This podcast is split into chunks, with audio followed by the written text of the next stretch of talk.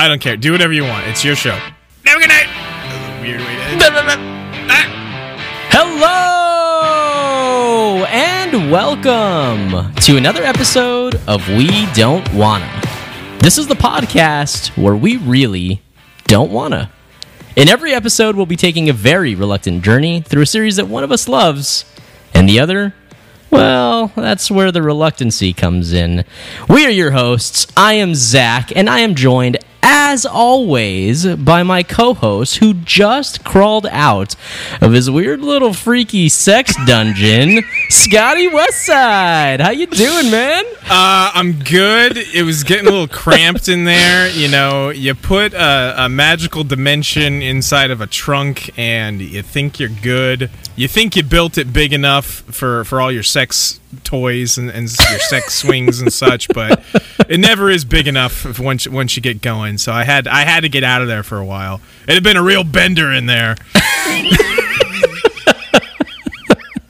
I believe you, man. H- how are you doing this week, dude? I am doing excellent. Uh, you know, things things are good. Uh, my Rockies won today.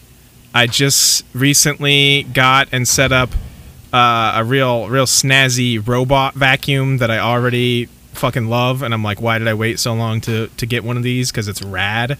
Mm-hmm. So life is grand. I, what can I say? That's that sounds I awesome, man. I have a low bar for my life being grand, as you can tell. Sounds like well, you know, the Rockies winning is not really a low bar. That's a high bar. That's a very high bar. That's, so- that doesn't happen very often. So yeah, definitely. Yeah. Uh, in other news, my Astros uh, lost to the Angels today, uh, but we did win with 16 points yesterday. Did you really just call them points? Points. You're gonna seem like Field such goals. a fake baseball fan now. I did. I did I mean, sound you, like you are a fake baseball fan. I hate you.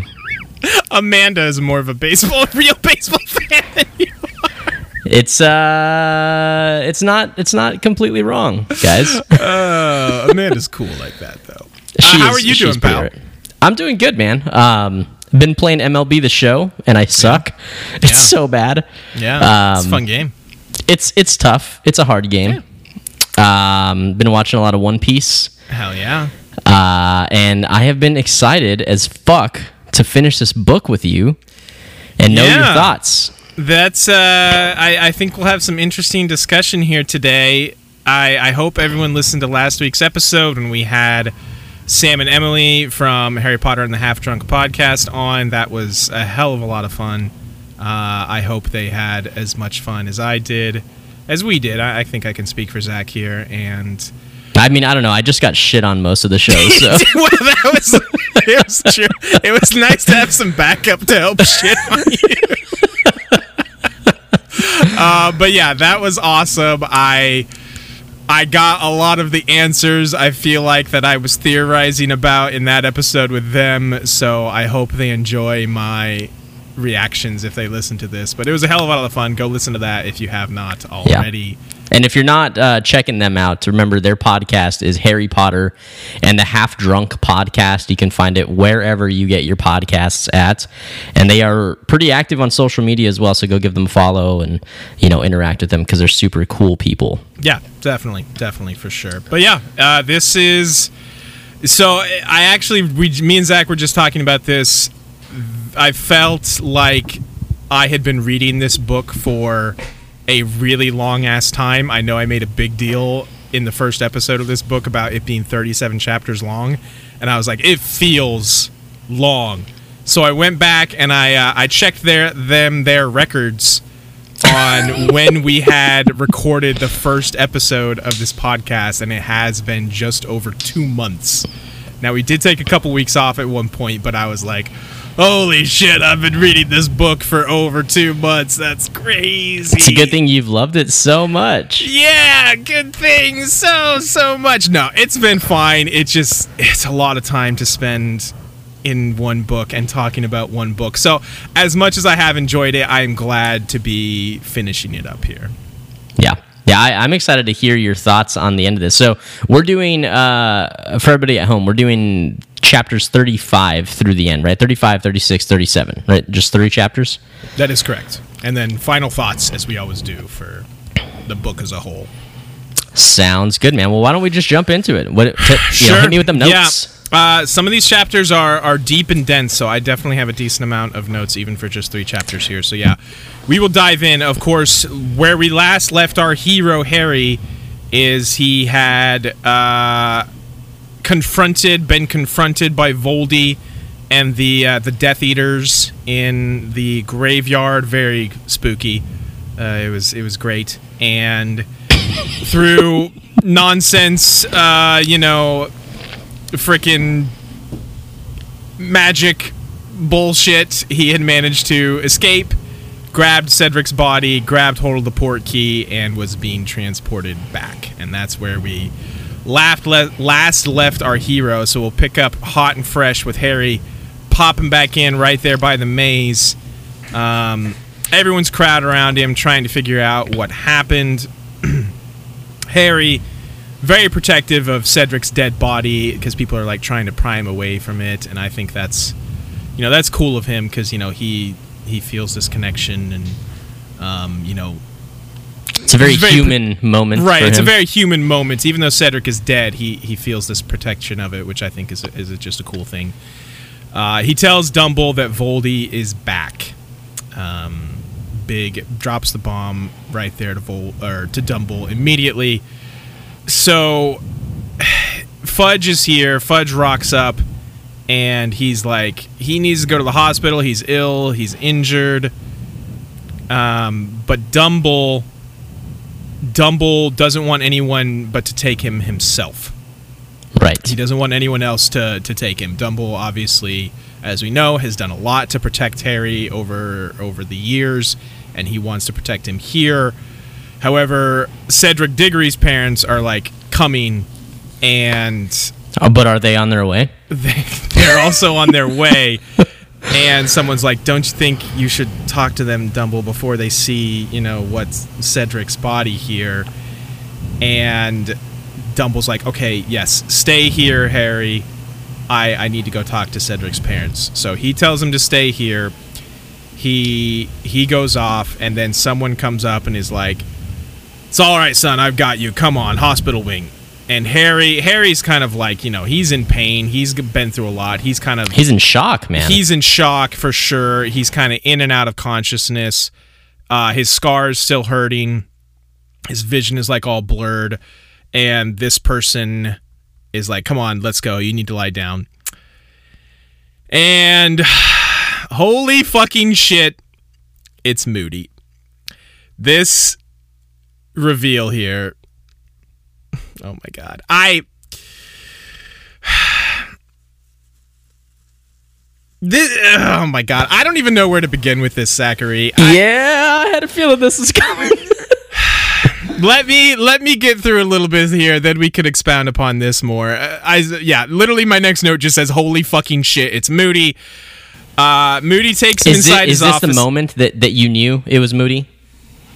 Yeah, yeah, pretty That much. you, that you were like, okay, it's, When- it's got to be Mad Eye. Right, because they don't like. Uh, you only have the voice talking to Harry. They don't.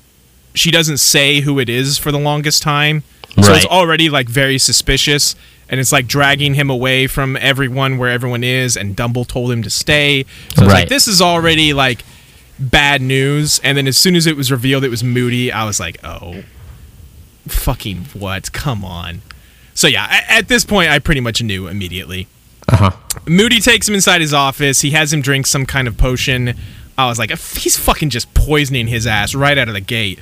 But apparently, this is not actually anything. It does seem to actually wake him up. There's there's no details about this later. So, fake Moody was just giving him like a legit like, hey, wake up potion. Maybe some coffee. I don't know. I don't, I don't remember what he gives him. He has him drink something, some kind of potion is all it says, but it does like wake Harry up for a little bit, I guess. He asks Harry what Voldy did to. Oh, this, this was the point where I was already tired of typing Death Eaters. So from henceforth and here on, I have decided to call them Deeters. Uh, I hope you're cool with that. If you hate it, good. That only I makes me hate it. happier. I figured you would. I, I hated it a lot. yeah. So he's like, what? What? What did Voldy do to the Dieters who returned? And this is when Harry immediately remembers, oh shit, there's a Dieter at Hogwarts. Scott, I He- hate Dieter. I know you do, and that's gonna make me so happy. Oh my god, please don't. you should have told me you loved it. I would have stopped. Uh, oh, Moody says, I know who the Dieter at Hogwarts is. And Harry's immediately like, Is it Karkle? And Moody just laughs and he's like, No, he- fled when the mark was called. And then he's like, I put your name in the goblet. Doesn't doesn't he say so? The, my my movie memory might be overtaking my book memory here, but doesn't he say something to the extent of like, like were there others in the graveyard? And then Harry's like, I haven't said anything about a graveyard. No, I don't remember that happening. Oh, okay, okay. Well, then that that is a movie. Yeah, thing he that doesn't like figure it out. Moody, fake Moody, just straight up tells him, "Yeah, I put your name in the goblet." Mm, And okay. Harry's like, "No, no, no, no, that can't be. That can't be." And he's like, "No, yeah, fuck yeah, it was me." No, yeah, fuck yeah. he said exact quote from the book. "Fuck yeah, it was me." So then Moody's like, like trying to get this information out of him. He's like, I asked you whether he forgave the scum who never even went to look for him, those treacherous cowards who wouldn't even brave Azkaban for him, the faithless, worthless bits of filth who were brave enough to cavort in mass at the Quidditch World Cup, but fled at the sight of the Dark Mark when I fired it into the sky. Harry's still in shock about this. Yeah, Harry still can't figure it out. Harry did not, definitely didn't figure this out. He's like, "What? You fired? No, what? No, that can't be right. What are you talking about, man? You're talking crazy." and mm, fake Moody comes back here with, "I told you, Harry. I told you. If there's one thing I hate more than any other, it's a Death Eater who walks free." You sounded like Willem Dafoe in uh in the White House. in the lighthouse. I mean, it's a phenomenal performance. They turned their backs on my master when he needed them most. I expected him to punish them. I expected him to torture them. Tell me he hurt them, Harry. He's he's starting to go like full mental here. He's got like crazy grin on his face, uh, and he's he's going the the good old full mental. He's like, I delivered him the thing he wanted above all, you. So here we get this big X fucking fake Moody just dumping all this bullshit on Harry about all the subtle ways that he helped through Harry through the tournament. So he had to be very subtle about it so as not to arouse Dumble's suspicion. He suggested to Hagrid that he take him to see the dragons. He was the one that told Cedric to, what to do with the egg, knowing that Cedric, because he felt he owed Harry, would tell him what to do, and a bunch of other stuff. I can't even remember. He, I may get to this later, but I think he was even he was the one that uh, took Fleur out of the running in the maze. He like cursed her. He was. he Uh, he, I don't. Maybe no, yeah, he did. Okay. I'm Was- telling you. Did, did he, do it through? Uh, through Krum? No, he did that with Cedric. So he was running around the outside of the maze. How he managed to do this with no one else, like none of the other teachers spotting him, I, I'll never know. But he was basically like removing a bunch of obstacles from Harry's path. He took out Fleur, and then he uh, used the Imperius Curse on Krum to make him take out Cedric. He basically just held Harry's hand through this whole goddamn tournament. Um, I think I do get to that here in a second. But he also, for the second task, he expected he planted like a book in Harry's room. A Neville Neville had this book that would have told him everything he needed to know about Gillyweed. And he's like, I expected you to ask everyone and anyone you could for help. Longbottom would have told you in an instant, but you did not. You have a streak of pride and independence that might have ruined all. And I was like, yeah, Harry is a real smug son of a bitch. You're right. Uh, so then he changed course and he somehow I can't even remember how he got Dobby to give him the gillyweed instead. Oh yeah, this was a whole ridiculous bullshit. I remember this now. He like told he summoned a house elf because he said he needed some robes cleaned, and then he like staged a conversation with McGonagall while Dobby was there picking up his robes to be cleaned about like, you think Potter will do all right? You think he'll think of Gillyweed? Blah blah blah blah blah. This whole it's so ridiculous. It's it's a bit much. It's a lot much. We'll get more into that later. Um, Hold on. I just I just need it to be known now okay, let me that there that I from the beginning I've told you I'm I really truly don't know how you're going to feel about like the big reveal at the end of this book because I also am like eh on it. Sure. Uh there are a lot of things that that are not centered around the reveal that are centered more around other characters that I that I love throughout the rest of this yeah, book. Sure. Um, but but yeah, as far as like the the who done it, I'm like okay. the the big twist is I you know what I was very curious as to know like what your thoughts and the fan base at large thoughts on this specifically are cuz I do think it's bad. I think it's very very bad. You're absolutely right though. Most everything else around this specific moody bullshit is really really good.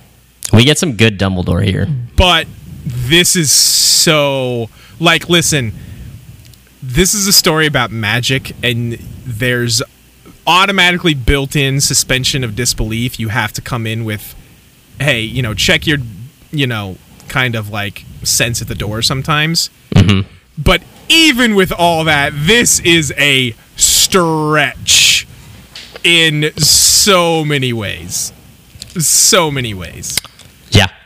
but I feel like we should get into that more in the wrap. Okay. no, Um, that's that that's fair. so.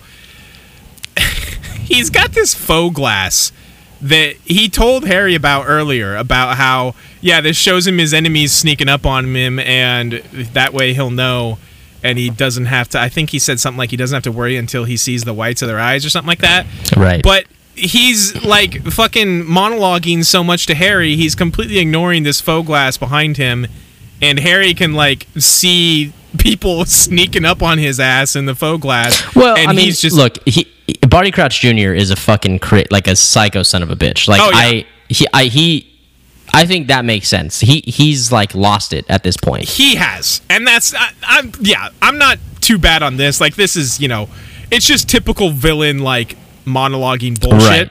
Sure. Um, and I'm I'm totally fine with it. It's just also ridiculous because he was the one that explained, like, oh yeah, I got this cool Foe-Glass to Harry. Anyway, he he's like, yeah, you were so long in that lake, I thought you had drowned, but luckily Dumbledore took your idiocy for nobility and marked you high for it. Uh, oh, here's the stuff about the maze. He was like, Yeah, I was patrolling around it, able to see through the outer hedges, able to curse many obstacles out of your way.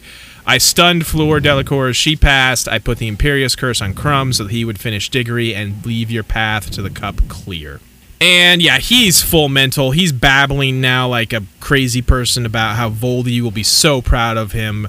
He's going to be like proud like a father, and he's going to be Voldy's son. And he says they both have disappointing fathers in common that they killed. There was something about this line because we don't know who he is yet. Right. There's something about this this line specifically that like struck a chord in my mind. I was like, ah, I feel like I should know who this should be, but I, I did not think of it because I was because told who the fuck would think of it? right. I was told by a s- seemingly reliable source in Sirius that this dude was dead.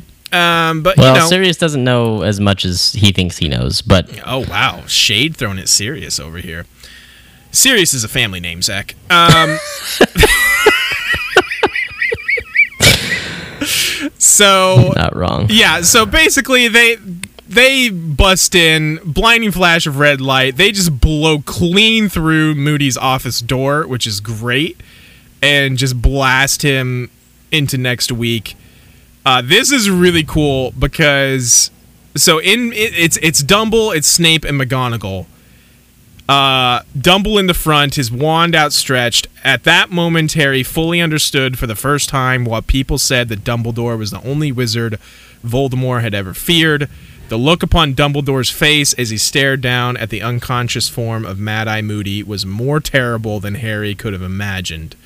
There was no benign smile upon Dumbledore's face, no twinkle in the eyes behind the spectacles. There was cold fury in every line of the ancient face. A sense of power radiated from Dumbledore as though he was giving off burning heat. This is rad as fuck. Yeah. This is what So I have wanted to badass. see from Dumble for four goddamn books. And Yep. he's finally like showing up and fucking just wrecks Moody's world in an instant. And this is what I've wanted for so long. And he's described like such a fucking badass here, and I love it. Yeah, that that little section alone fucking gets me so raging hard, dude. Yeah, like, it's just knew. such a good description. I knew it would. I was like, boy, I bet Zach like fucking reads this oh, he's Oh, yeah. wanking it. Yeah. Um, so they're like, we got to get Harry out of here. He needs medical attention. But Dumble's like, Dumble's like not fucking playing at all. By the way, he's like, no, Minerva, he'll fucking stay because he needs to understand. Understanding is the first step to acceptance, acceptance, and only with acceptance can there be recovery. He needs to know who has put him through the ordeal he has suffered tonight and why. So now now Dumbledore is immediately like, this is not Alastor Moody. The real you have never known Alastor Moody. The real Moody would not have removed you from my sight after what happened tonight. The moment he took you, I knew and I followed. I really strongly feel like Dumble that if you knew Alastor Moody as well as you claim to, you should have been able to figure this out a long time ago. But you know what? That's we'll leave that at that. For we'll now. let that one slide. yeah, we'll let we'll let that one sit. Look, it's it's his. He he trusts too blindly. Like he's like he always assumes the good in people, and now Okay. he, now because things are hitting the fan, and it and it's a moment of like turmoil. Yeah. Now he sees it for what it is. Like, wait, hold on, that doesn't fucking make sense. Like all these other little things, it's like, look, I trust him, whatever. That's well and good and fair enough.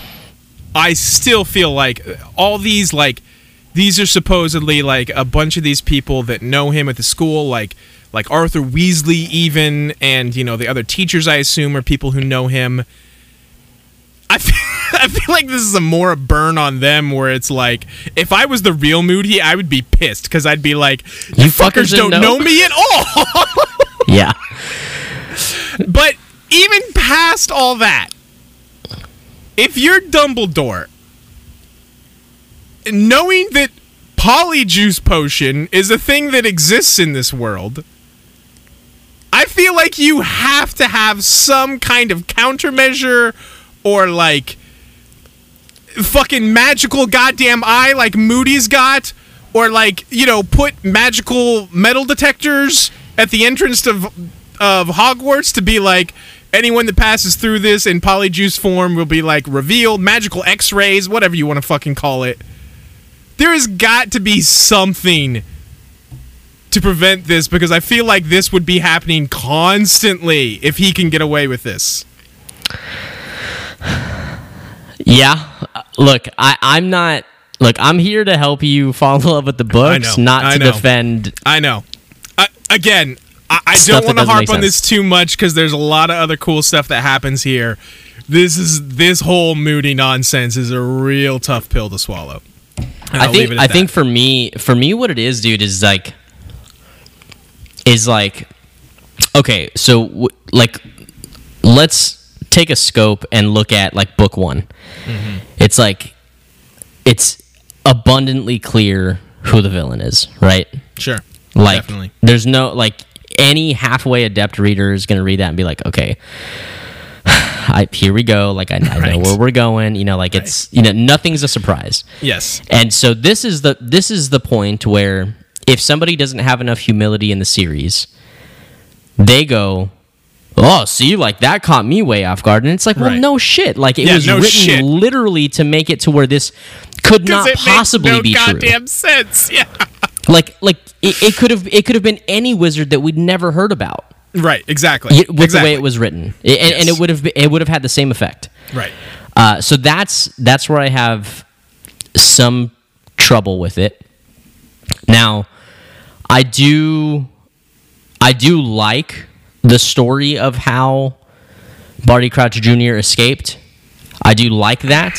I I just don't like that like that was the like like oh I got you and it's like well Yeah. yeah, of course you did like the, no literally nobody could have guessed that. Yeah, I I think I probably had a, a, a bit more of a negative reaction to the Barty Crouch story than you probably did, just because like this was already I was like this is such bullshit that I was just not down. Sure. For I mean, you were already in a negative Right. like mindset with right, it. exactly. Um, anyway, we'll we'll we'll get to more of that. Uh, Dumble's like, "Hey Snape, you know that truth potion you were threatening Harry with earlier? Yeah, get me that. get me that bullshit." Uh, also, he wants him to get Winky.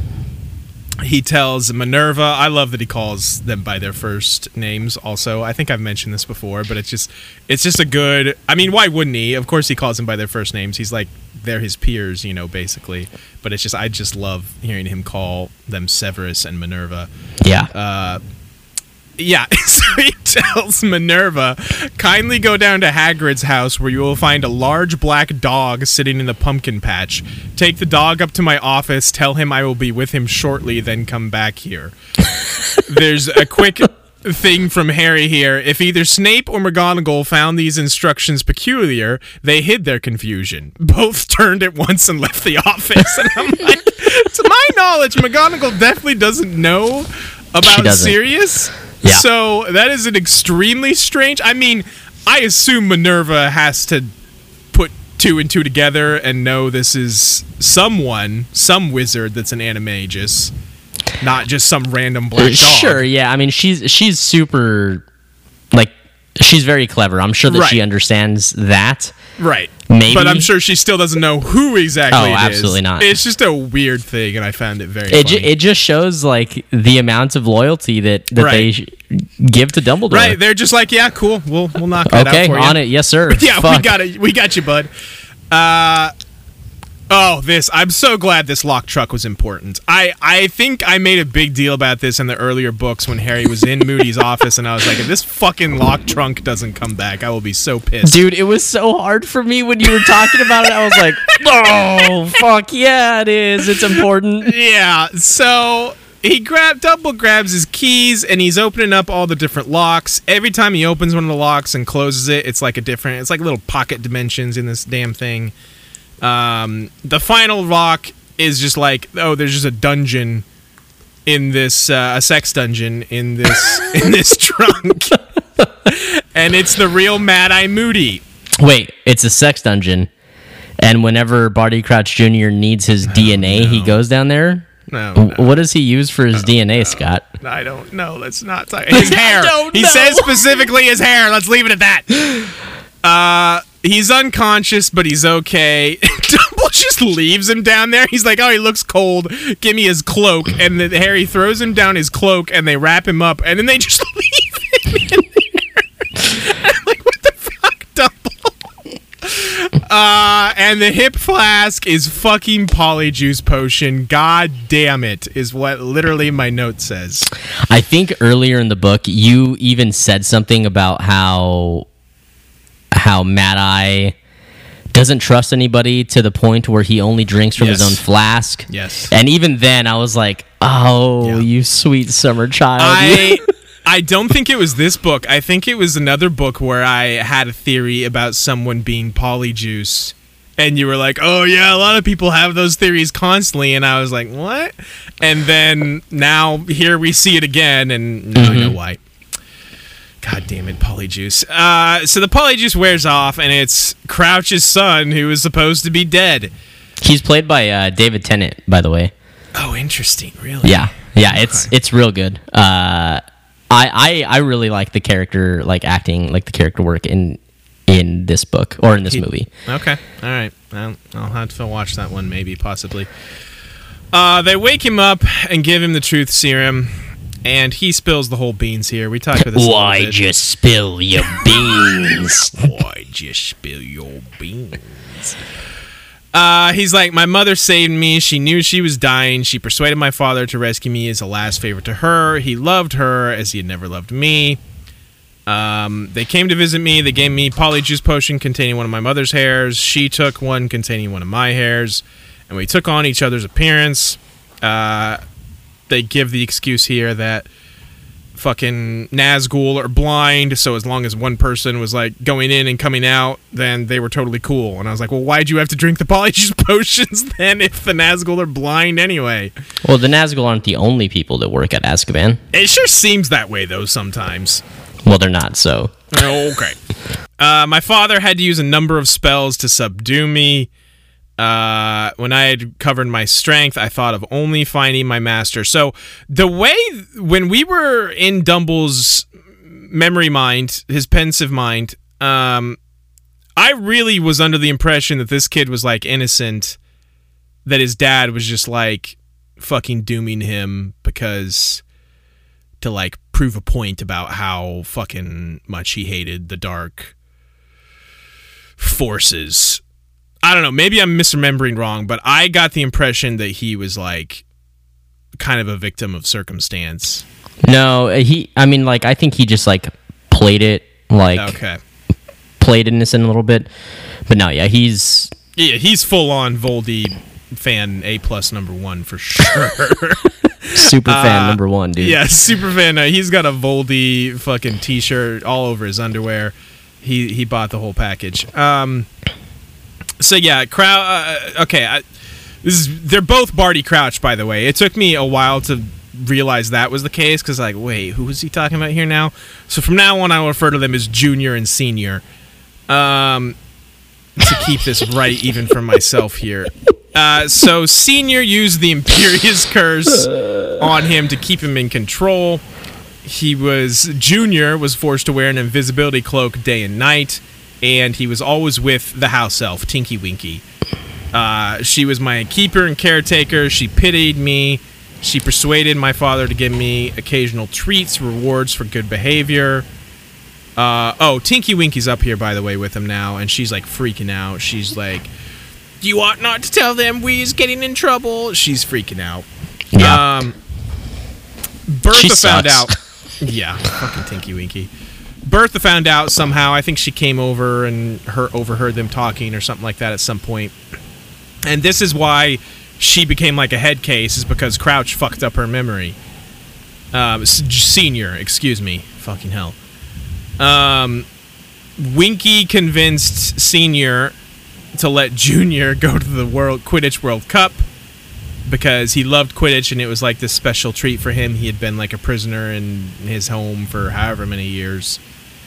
And he he basically he breaks free of his dad's control very conveniently at the Quidditch World Cup, steals Harry's wand and shoots up the Dark Mark in the forest.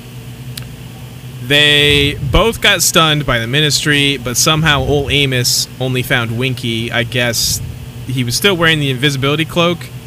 That must have fell very perfectly on him when he also got stunned. That he was still perfectly under it. Hey, he's a victim of circumstances. Yeah, victim of circumstance. Uh, Crouch went back later, senior that is, and got him and took him home. But then Voldy came. Voldy old came a knocking, came a calling because he knew about Junior from Bertha. this whole thing is a fucking goddamn convoluted mess. It's ridiculous. So then Voldy, Jesus Christ, puts the Imperius Curse on Senior to have him go about his normal business and hatch the plan to have Junior take Moody's place. And fucking Pettigrew and Junior fucking up Moody, like stunning him and doing all that nonsense, was the disturbance that Arthur went to go help with Uh huh. And that was like them capturing him. Um, also, I don't know this timeline. I'm not sure about this timeline, Zach. I, I didn't go back and do the research, but maybe somebody can help me out. It all here. adds up. Okay, All I remember is that didn't Polyjuice Potion take like months to brew in the second book?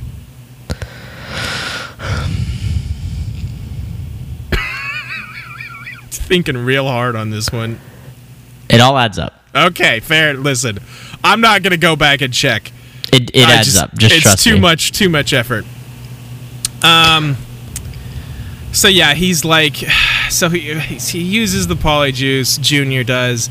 He takes on Moody's appearance. He kept him alive under the Imperius curse because he wanted to be able to question him, to find out about his past, learn his habits, so that I could fool even Dumbledore. This kid must be the greatest actor in the history of the universe to be able to pull this off. I mean, David Tennant is a pretty good actor. David Tennant is a pretty good actor, but this this kid is not David Tennant. He's an unhinged maniac. Um, I also needed his hair slash jizz to make polyjuice potion. Um, the other ingredients were easy. I stole boomslang skin from the dungeons. When the potions master found me in his office, I said I was under orders to search it.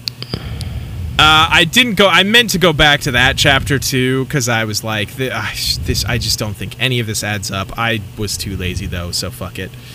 I mean, I think so. Like he had an initial batch of polyjuice potion. Right, I get that. No, it's not that. I. It's just the whole with Harry seeing Barty Crouch in Snape's office, Right. but then it seemed like, uh, from my memory, and again, I did not check this, so I could be totally off. Moody seemed to come from like the opposite direction of Snape's office, but I, I could be totally wrong on that. I don't know. Like I said, it, there's enough problems with this without me digging for more. Senior Senior fights off the curse and goes to Hogwarts to tell Dumble everything. But now, since Junior has Harry's handy dandy magic map, oh shit! Now that I think about, it, I forgot about this. There's there's no mention of the map past this year. I wonder what uh, what's going to become of the old OP map. Hmm, interesting. Uh, anyway, Junior was waiting there with the magic map, and Dumbledore immediately is like, "Map? What the fuck are you talking about? What map is this?" I wonder if Harry here is like pissing his pants. He's like, "Oh shit! Nobody's supposed to know about that." uh, Junior's like Potter's map of Hogwarts. Potter saw me on it. He saw me stealing more ingredients for the Polyjuice potion from Snape's office. He thought I was my father. We have the same first name. I think it took me till this long to figure out what was going on because I was so confused.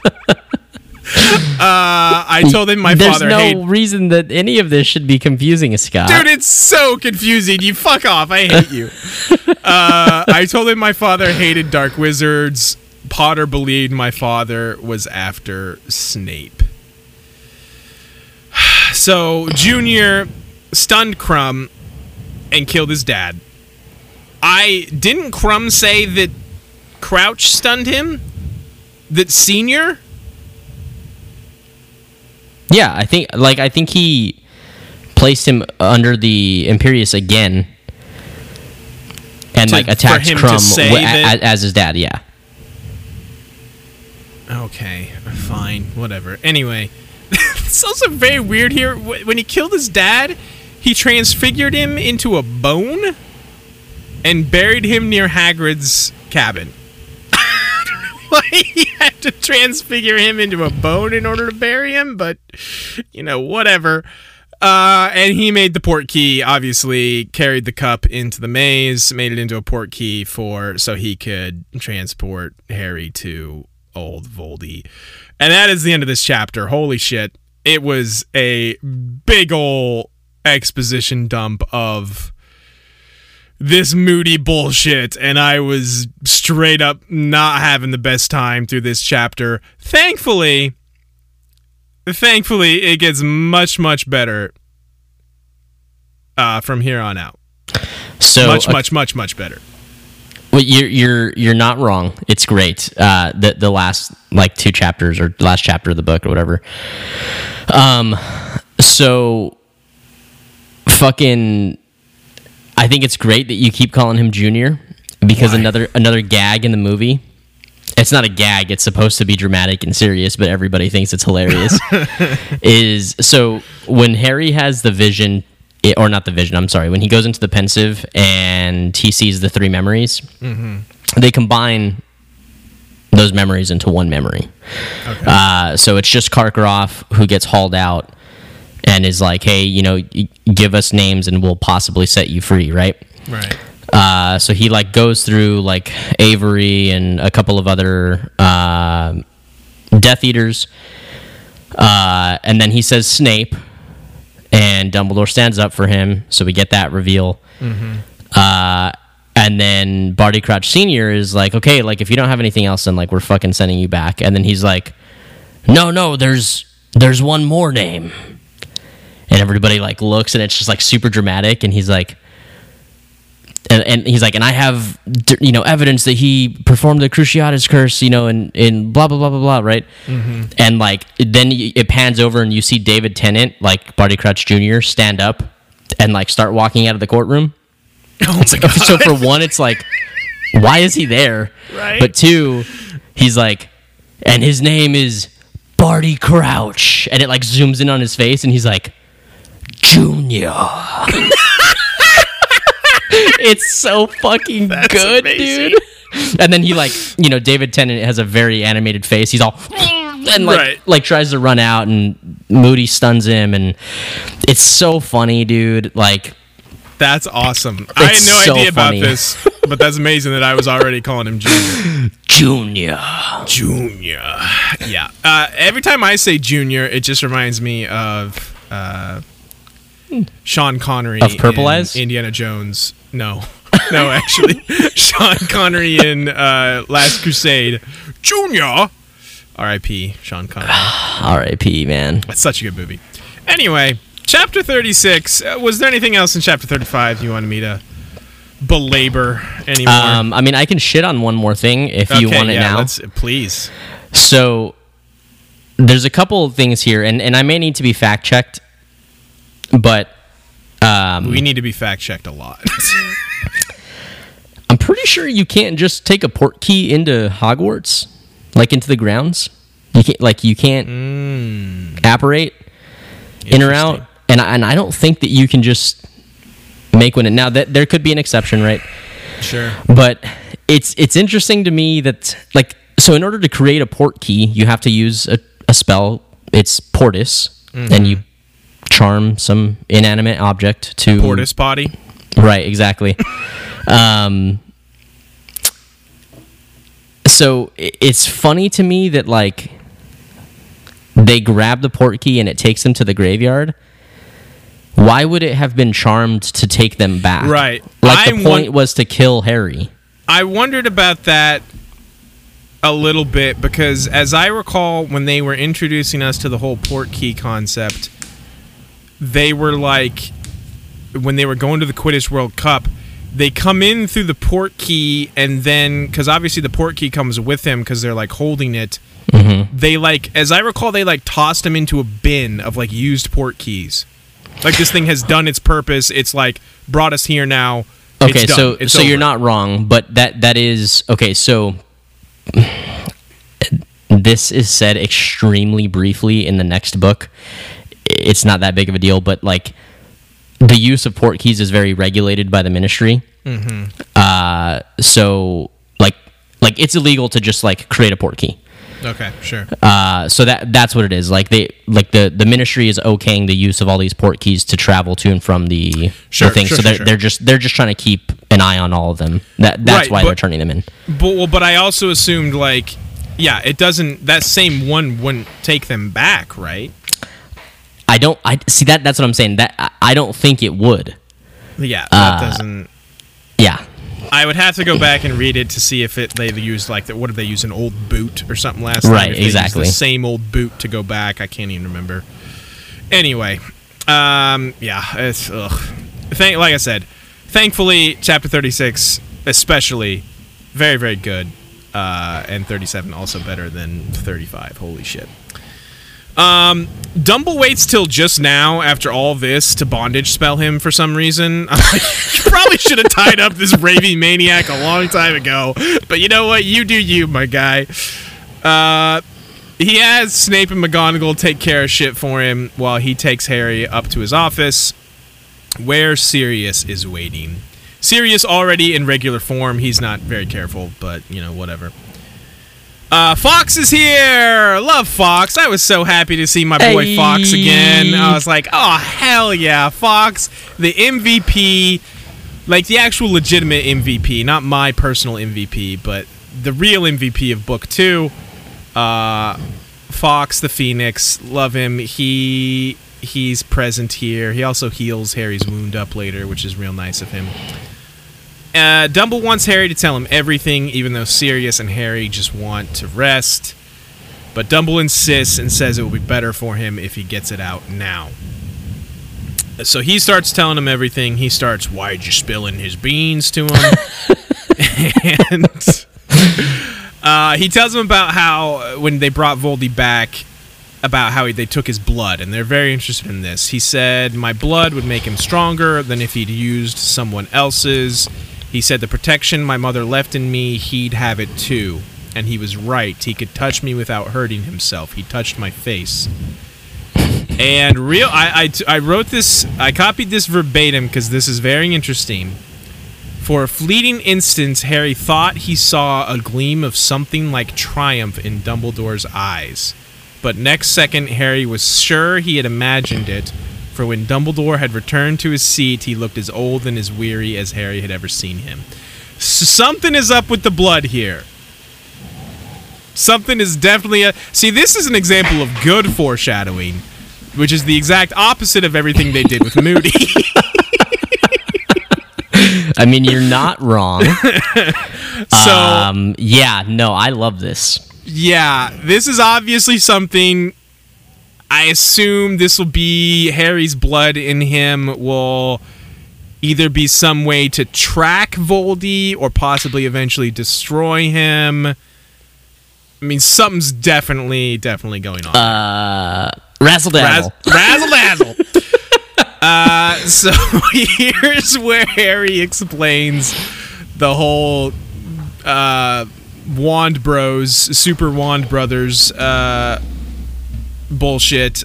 And Dumble just immediately knows what's going on. He's like, "Oh yeah, oh yeah, that's that old Priori incantatem." And Sirius is like the reverse spell effect. And Dumble's like, exactly. Harry's one, Voldemort's share cores. Each of them contains a feather from the tail of the same phoenix. This phoenix, in fact. And it's Fawkes. I, you know, I kind of wondered if way back when is like, I mean, this is the only phoenix we ever had mentioned. Is it Fawkes's feather? And it is. They're not. So they're not like a. There's not like a ton of phoenixes Sure. just flying around. Um, but also was the they're they're not usually pets. So it, Oh, sure. if there is a phoenix that is going to give up two or more than one feather, it, it makes sense that it's one of the only ones ever that is Right. like captive or For sure. You know, So Harry has a Fawkes wand. That's pretty cool because it's fucking awesome. Um, Dumble says Ollivander, creepy old Ollivander dude, wrote to me to tell me you had bought the second one the moment you left his shop four years ago. I feel like this is information Dumble shouldn't have been just sitting on, but he knows all about this. Eh, He's he does a lot of that. He does a lot of that. You know what? I don't know why I'm even surprised. As Sirius is very confused. He's like, "So what happens when a wand meets its Super Smash Brother?" And They're Eskimo brothers. they're Eskimo brothers. and Dumble's like, uh, yeah, they just won't work properly against each other. However, if the owners of the wands force the wands to do battle, a very rare effect will take place. This is some real bullshit, but I'm here for it. Uh, one of the wands will force the other to regurgitate spells it has performed in reverse, the most recent first, and then those which preceded it. So this explains all that nonsense that happened in the battle in the graveyard. And Harry tells him, you know, like, yeah, Cedric came out, and then, you know, uh, Bertha and his parents. And Sirius is like, whoa, it like brought him back from the dead. Dumble here, I think this is interesting and telling. He says specifically, no spell can reawaken the dead. All that would have happened is kind of a reverse echo, a shadow of the living Cedric. Um, I don't think it's ever been explicitly stated that there's no like re-wake the dead spell. Maybe it has, but I just thought that was a little interesting. So, yeah, this is where Fawkes fixes up his leg. Dumble, real proud, real proud of old Harry. He says, ah, "Man, I was gonna try my Dumble voice again tonight, but I, I don't know if I have it um, Harry, you have shown bravery beyond anything I could have expected of you tonight, Harry. You have shown bravery equal to those who died fighting Voldemort at the height of his powers. You have shouldered a grown wizard's burden and found yourself equal to it. And you have now given us all that we have a right to expect. Uh, Dude, why is Dumbledore just Sean Connery? I did that sound a lot like Sean Connery? That that did sound like Sean Connery. no, Sean. No, that was the worst Sean Connery. no, that sounded like Dumbledore. no, fuck off. I know, I'm kidding. Uh, no, that's a perfect second Dumble actor, and you can't convince me otherwise, Harry. I do believe you, Harry. He talks exactly like that. Um. Anyway, he's like, "Okay, let's go to the hospital wing. Finally, I don't want you going back to the dorm. A sleeping potion and some peace." And he's like, "Sirius? I assume you want to stay with him." So this giant black dog is just going to hang out in the hospital wing, and no one is going to ask anything about why that's weird. Apparently, Because Uh, Dumbledore said fucking deal with because it. yeah, because Dumbledore said so is all I need to know. So here was where they meet the rest of the the troop: Ron, Hermione, uh, Molly, and Bill. Dumble's like, "Hey, he needs sleep. He needs peace. You can stay with him, but just please don't question him about anything until he's ready to answer, and certainly not this evening." this is very funny. Mrs. Weasley nodded she rounded on Ron, Hermione as Bill as though they were being noisy and hissed, Did you hear? He needs quiet. Just very good. Uh, oh, here finally someone addresses what I have been thinking about this entire time that I'm reading this. Madame Pomfrey, my girl, she's like, uh, Headmaster, may I ask what? Staring at the great black dog that was Sirius.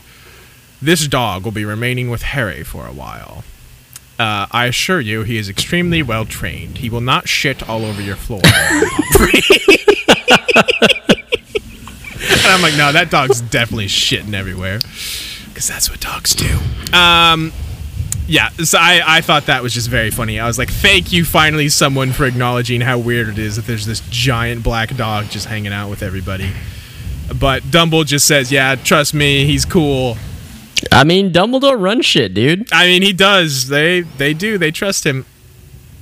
And here, okay, this. Well, you know what? I won't say that yet. Corny fudge busts in here. This part's so good. It's so good. Uh Corny Fudge busts in and is like, "What's going on?"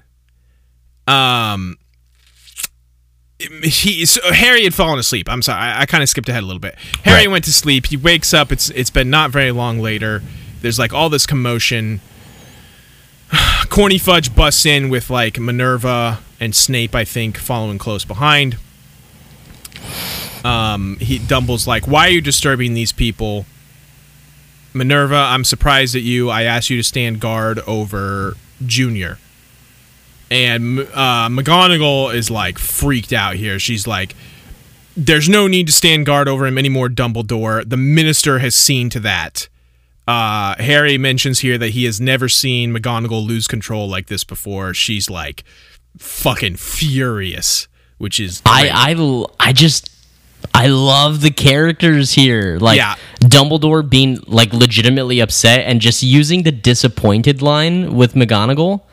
Yeah, Like, yeah. oh man, Yeah. ouch, dude, that burns. Yeah, everything here is so good. Like oh, you're right, all the character work here is very, very well done, and was a breath of fresh air from the last chapter. Uh, Snape steps up here and explains that Corny Fudge brought a Nazgul with him for protection when he went to see Junior. As soon as they went into the room, the Nazgul just dived on Junior and gave him the old razzle dazzle death kiss. Just fucked his shit up real quick. Puckered his butt cheeks up and Yeah. just this I don't know if this is just like a Nazgul like performing its duty because this is an escaped Azkaban subject and he's just like I'm gonna fuck your shit up, or if this is connected to Voldy in some more direct way because Voldy said he, the Nazgul would be on their side. That's an interesting thought. He sent out a hit, basically like a in prison hit on Junior.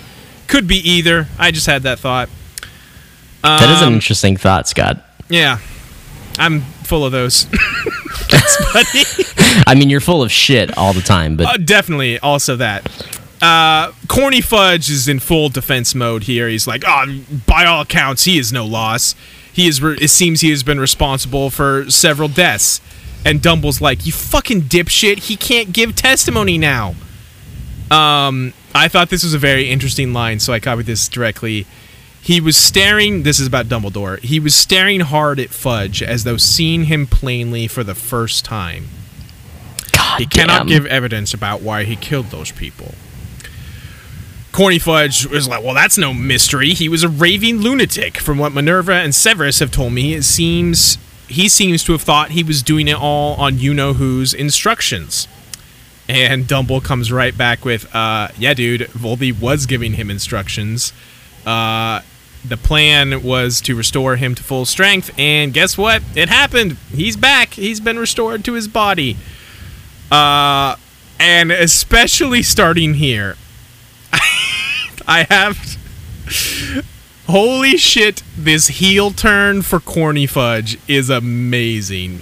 The, he just Yeah. goes full, full heel turn here, and this is so well done. After the terrible Moody one, I was so on board for this because this is actually believable to his character. Yes. Yes, I'm so glad to hear you say this. Yes, this this all makes complete sense. All right, unpack he, it. He doesn't believe Voldy's back. He certainly doesn't believe Harry's account of things. He questions why Dumble is so willing to just believe what Harry tells him. And here's Harry realizes he's like, uh, "Hey, corny fudge, uh, you've been reading that old Rita Skeeter?" And he's like, "Fuck yes, I have. what of it?" Basically, and then he's like, "What the hell, Dumble? Why haven't you told me about him being a Parselmouth and this scar pain that he's been having? That's some weird shit." And that would violate HIPAA guidelines, so. Doctor patient confidentiality. Uh, he says, You'll forgive me, Dumbledore, but I've never heard of Curse Scar acting as an alarm bell before. Because I think Dumbledore tells him uh, the hurting of his scar is when Voldemort is near or is feeling particularly murderous, I think he says, which is. Uh, Voldy, you know, only every once in a while does he feel particularly, Particularly murderous. murderous. He's just generally murderous most of the time. Um, Harry's like, "Look, dude, I saw him come back. Uh, I saw the Dieters. I can give you their names. Lucius Malfoy.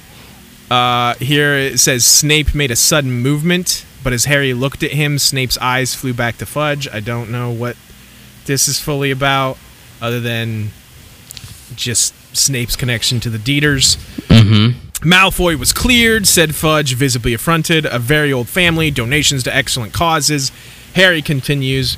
Macnair, also cleared, now working for the ministry. Avery, Nott, Crabbe, Goyle, and Fudge is just like not having any of this. He's like, You're just repeating the names of those who were acquitted of being Death Eaters years ago. You could have found those names in old reports of the trials. And I'm like, fucking Fudge, you obviously don't know Harry very well if you think this bitch did any reading whatsoever. you dipshit. Yeah, that's true. Maybe if this was sucks, Hermione rattling this off, that would make more sense. Um, he's like, this boy is just concocted some crackpot story that you're believing. Crackpot um, is one of my favorite like British like shit talk words. I don't think that's a specifically British one. That's just like crackpot. That's it. I mean, I don't see that come up in American pop culture. Maybe you're just not looking at the right American pop culture, Zach. I think I look at most of the same American pop culture as you do. Sure. Yeah, he's. What is this? He's. The boy was full of some crackpot story at the end of last year too. I forgot about this. Basically, about the whole thing about Sirius, how he had Right. told Uh, except I think that's funny because la- at the end of last year, the last book, uh, Fudge was convinced that Snape was the raving lunatic, Uh-huh. um, and Well, that I mean, Harry was just like had some spell put on him that made him think Sirius was a good guy. So, uh, and then he finishes up with the boy can talk to snakes, Dumbledore, and you still think he's trustworthy. Um, here, I love this. Our girl McGonagall busts out the Goku, the Goku line as he kills Frieza. Well, kills in heavy quotes marks. You fool! Professor McGonagall just sh- shouts that at Fudge, and I love it. These deaths were not the random work of a lunatic. She's talking about Cedric Diggory and Senior. And Fudge is in full denial mode. He's like, I see no evidence to the contrary. Uh, you're just trying to start a panic that will destabilize everything we have worked for these last 13 years. Harry's like a little. Harry's like, he he can't believe Fudge is having this heel turn either. He, he's like, oh, I always thought he was like a little blustering and pompous, but like, He's just such a fucking coward, dude. yeah, but it's it's clear now this dude is just like afraid to lose his power. Yep. It fits his mold really well, though. right up afraid to like upset the balance of things it's it's it's so true to that character and well done and i love it um he yeah he's just refusing to believe that voldemort could have risen dumble's just like dude he's back end of story if you accept that fact straight away take the necessary measures we may still be able to save the situation First and foremost, remove Azkaban from the control of the Dementors. And Fudge is like, what? Remove the Dementors? I'd be kicked out of office for even suggesting it. And Oh, it's so frustrating. fucking Dumble's like, he's like, dude, they're dangerous. They're his most dangerous supporters. They will join him the instant he asks them. They will not remain loyal to you. He, Voldemort can offer them much more scope for their powers and their pleasures than you can. This is basically what I've been saying all along about how these are evil ass creatures, and you always were like very not like fucking like I mean, look, I, I have it. been trying to, to not know. let it on, you know? I know, but it's it's pretty obvious that they were always going to join Voldy, and that's exactly what Dumble is saying here. Um, Dumble keeps going. He's like, secondly, you got to send peace envoys to the Giants before Voldy gets them to his side as well. Corny, just horrified by the mere suggestion of this. He's like, those fucking crazy, like fucking. I can't even remember what he calls them. He calls them like uh, just savages or something like that. right. basically. That sounds like what, what he would say. Yeah. Uh Dumbledore this is where Dumble like goes into full badass mode again. You are blinded uh, by the love of the office you hold, Cornelius. You place too much importance, and you always have done so, on the so called purity of blood. You fail to recognize that it matters not what someone is born, but what they grow to be. I think Dumble has said almost this exact line before, and I really liked it then, and I still really like it now. So good. Fuck yeah, Dumbledore. Yeah. So yeah, he's like, I tell you now, take the steps I've suggested, and you will be remembered as one of the bravest and greatest ministers of magic we have ever known. Fail to act, and history will remember you as the man who stepped aside and allowed Voldemort a second chance to destroy the world we have tried to rebuild. God damn! Fucking zingers, dude. Dude, Dumbledore's got them quips. He is spitting hot fire, lava, just hot lava coming out of Dumble here, and I'm like, fuck yes! Fucking horntail fire, dude, coming straight out of his mouth. Oh, it's good. It's real good. Uh, and Dumble's basically like, yeah, I'm done with you at this point. Uh, you're fucking not gonna do anything because you're a little bitch boy. And Fudge is like, how dare you, bro? I've given you free reign for so long when you hired werewolves and giants and shit, and you're really gonna work against me? And Dumble's like, uh, I'm only gonna work against Voldy, so as long as you do the same, then we will be united. And he Fledge is like it seems like he's about on the verge of tears here because he's just like babbling that like he's like he can't Voldy can't possibly be back dude no no it can't it can't he's just in full denial basically still that Voldy is back and this is also real good. Here our boy or not our boy, my boy Snape steps up here at this point. Steps up to Fudgy, pulls up his uh, left sleeve of his robe, stuck it, sticks out his forearm, and shows the dark mark to Fudge. He's like, there. It is not as clear as it was an hour or so ago when it burned black, but you can still see it. Every Death Eater has the sign burned into him by the Dark Lord. It was means of distinguishing one another and a means of summoning us to him. When he touched the mark of any Death Eater, we were to uh, apparate instantly at his side. Um, I asked about this briefly before, but like it does. If that's the case, like there doesn't seem to be a range on this. If like they, he could call them from anywhere and they could just apparate to his side. Um, there is a range on apparition. I know this for a fact. No. Um, I think that the implication is like like Voldemort for the most part has only ever been like in like Western Europe, and that's it. Okay, that there would be they would be near enough. Yes, to yeah. come. Okay, fair enough. Um, Snape's still going here. He says, This mark has been growing clearer all year. Karkle's too. Why do you think he fled tonight? We both felt the mark burn. We both knew he had returned. But Karkle fears the Dark Lord's vengeance. He betrayed too many of his fellow Deeters to be sure of a welcome back into the fold.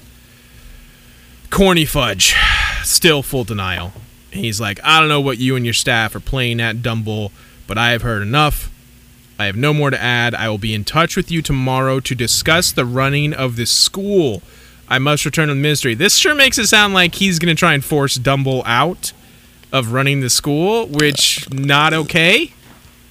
Um, I don't know what that implication is for the future, but if he tries to get Dumbledore thrown out of Hogwarts, that's not good news for anyone.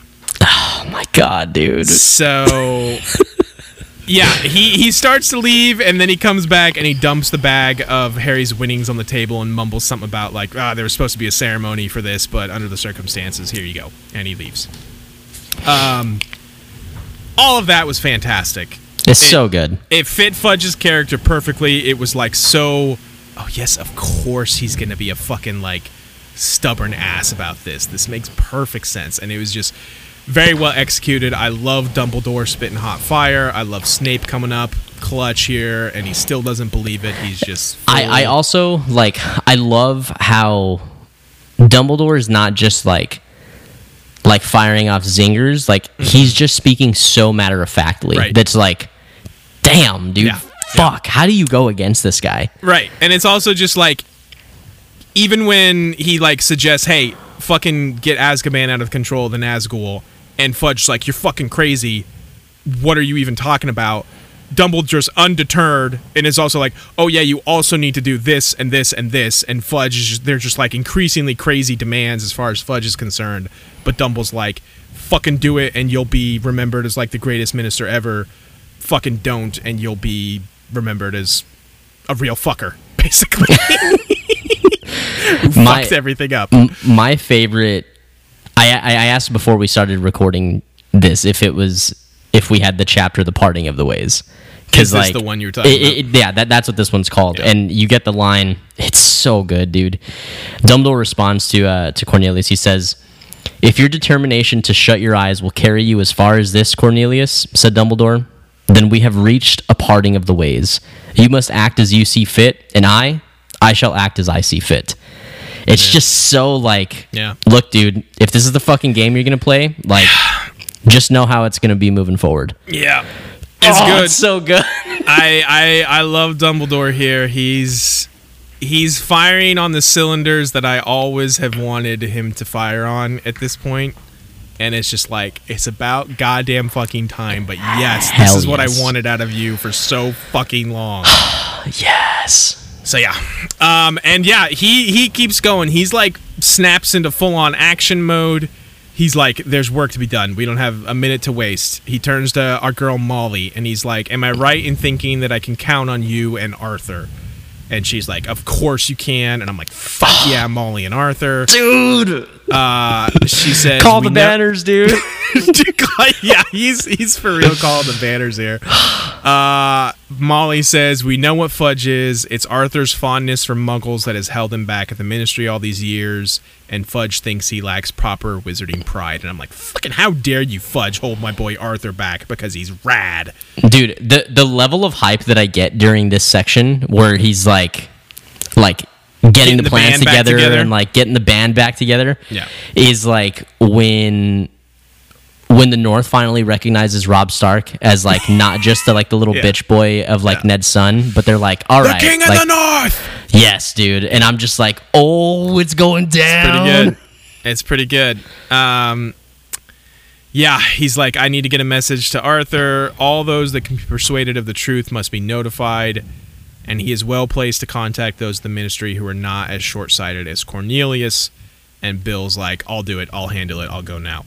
So, Bill, Molly, and Arthur snapping into action. I love it. Uh, Dumble tells McGonagall to get him Hagrid and Madame Maxime. Uh, this is definitely have something to do with the Giants. He's getting them in on it. We get a little bit more about that later.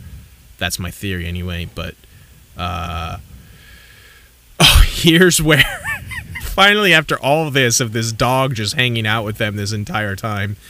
Uh, oh this Dumble's is a like- this is a good scene yeah, i this like is this a another lot great scene. Dumble's like, uh, "Hey, bro, uh, you need to transform, and we need to just get this shit over with. Get it all out in the open here." And so he transforms into Sneerius. Sneerius. yeah, he's real sneery. That Sneerius. is that the name of them when you ship them together what Severus and Sirius? snape and sirius Sneerius. Sirius. Uh, Snape, not a fan. He's like, him. What is he doing here? And Dumble's like, he is here at my invitation. As are you. That was an Alan Rickman voice now. No, it wasn't. Fuck off. They're both British. uh, Dumble's like, I trust you both. It is time for you to lay aside your old differences and trust each other. Harry thought Dumbledore was asking for a near miracle. Sirius and Snape were eyeing each other with the utmost loathing. Uh, he forces them to kiss and make up. They they they have to French each other just to prove that they're, uh, you know, Oh, you forgot. same You forgot to mention that that Fudge gave Harry the uh, the winnings. No, I he left. mentioned that. You just weren't paying attention. Really? Yes. okay, we can cut that out. no, keeping it. Fuck. Um, now you're gonna keep in the fact that I said we could cut it out. yeah, huh? exactly. You fucker. You know how this game goes, buddy. Uh, fuck me. oh yeah, Dumble's like, uh, you two are gonna have to get along because I have very important work for each of you. Fudge's attitude, though not unexpected, changes everything. Sirius, I need to set you off at once. You are to alert. He, he's really calling the banners here. Remus Lupin. I'm like, fuck yeah, Lupin. Arabella Figg. Don't know who that is. Not a great name. Not super excited. Uh, and then Mundungus Fletcher. And I'm like, oh, fuck yes, Mundungus Fletcher again. I can't wait. Best name ever. Uh, he says specifically the old crowd. This is apparently just yeah. It's like oh, you know who the, all those fuckers we used to hang out with. you, you know who I want you to get. Uh, lie low at Lupin's for a while. I will contact you there. Um, and then he turns and yeah, Sirius uh, uh, lopes his way out as his giant black dog, and he's gone. Then Oh, this is good. Fucking Dumble. Severus, said Dumbledore, turning to Snape. You know what I'm. A- that is an Alan Rickman. Now I can't do the Dumble again. Harry, you know what I'm gonna ask. Must ask you to do. I've given up. If you are ready, if you are prepared, I am," said Snape. He looked slightly paler than usual, and his cold black eyes glittered strangely. Then good luck, said Dumbledore. And he watched with a trace of apprehension on his face as Snape swept wordlessly after Sirius. Oh is so goddamn! I am so hyped for my boy Snape. This is the most interesting shit we've ever gotten from him in this whole book. It's been great, but this is also so good. I'm like, I'm fully on board the Snape bandwagon even more than I ever have been, and you know I've always been on that bandwagon. so I'm very excited about this. God, it's um, so good. So here, here's where we we start to get the the realization. Harry's kind of realizing to himself he feels guilty about what happened to Cedric. Um, Mrs. Weasley, Molly, bless her soul, trying to comfort him. She's like, "It wasn't your fault." Harry's like, "I told him to take the cup with me." That's he- heavy because that is. I mean, it's that heavy because it's true. I mean, if if Cedric hadn't gone with him, Cedric wouldn't have died. And Harry suggested this, and it, it sucks because Harry feels extremely guilty about this, and it's you know, how was he to know it's it's not his fault, but at the same time, it's like also kind of totally legit for him to feel like it is his Yeah. fault. It's Yep. rough. It's so rough, and this this is I love this moment so much. Uh, it said Mrs. Weasley set the potion down on the bedside cabinet, bent down, put her arms around Harry. He had no memory of ever being hugged like this, as though by a mother. Dude, I fucking ah, it hits me in my soul. Like this is like the So closest I've ever dude. come to like crying reading one of these books because it's like just such a pure moment, and I love Molly so much. She's like the sweetest woman in the world, and it's just like Harry is like the full weight of everything is happening or is really like hitting him here and now. dude, it's so good. It like makes me emotional hearing you Dude, talk it about does. it. Like he just feels so guilty and terrible and like so much is happening. But like Mrs. Weasley is just like there for him and is just like so loving and I love it so much. It's great. Fuck, it's so good. And and then this weird shit happened. There was a loud slamming noise. Mr. and Mrs. We or sorry, Mrs. Weasley and Harry broke apart. Hermione was standing by the window. She was holding something tight in her hand. Sorry, she whispered, and the chapter ends. and I'm like, wait, what the fuck? Thankfully, I didn't have to wait long to figure out what this was all about. Um, goddamn, that was a really, really, truly phenomenal chapter. Um, we had Dumbledore filing on all cylinders. We had Corny Fudge's amazing heel turn. We had this fucking amazing moment with Molly and Harry. Um, Firing off orders, it just it just feels like like whoa, man, like shit Right. is going now. You you've talked about, and I think even Sam and Emily talked about it too, about how the end of this book, especially, is like the turning of the tide, like yes. Where the book shifts, the whole series shifts into a different gear, or just like into this truly like adult story, and. I assumed last week you were talking about like obviously like them killing Cedric and like Voldy coming back. And I think that's still partially true, but this here honestly feels like the most significant turn where it's Yeah. like n- now they're like the wizard government is like fully involved in a way where they might have to like work against the government just to stop Voldy and it's just like so much is happening in an interesting way. It's this chapter specifically was like a big, big turn. I felt like. Yeah. I um there is a girl on TikTok who does who does Harry Potter videos. And uh she put up a video recently and I had never really thought about it or like heard it talked about in this way. But she she expressed how the first f- the first four books of the series almost can be individual they all have their own like mystery. Like they're all solving a mystery. And the end of the book you figure out the mystery right? Right, um, you know what's the sorcerer's stone? Who's nicholas flamel? Uh, what is the chamber of secrets? Um, you know who's sirius black? Why is he after harry? Blah blah blah blah Right. blah right? And then this one who put harry's name into the goblet?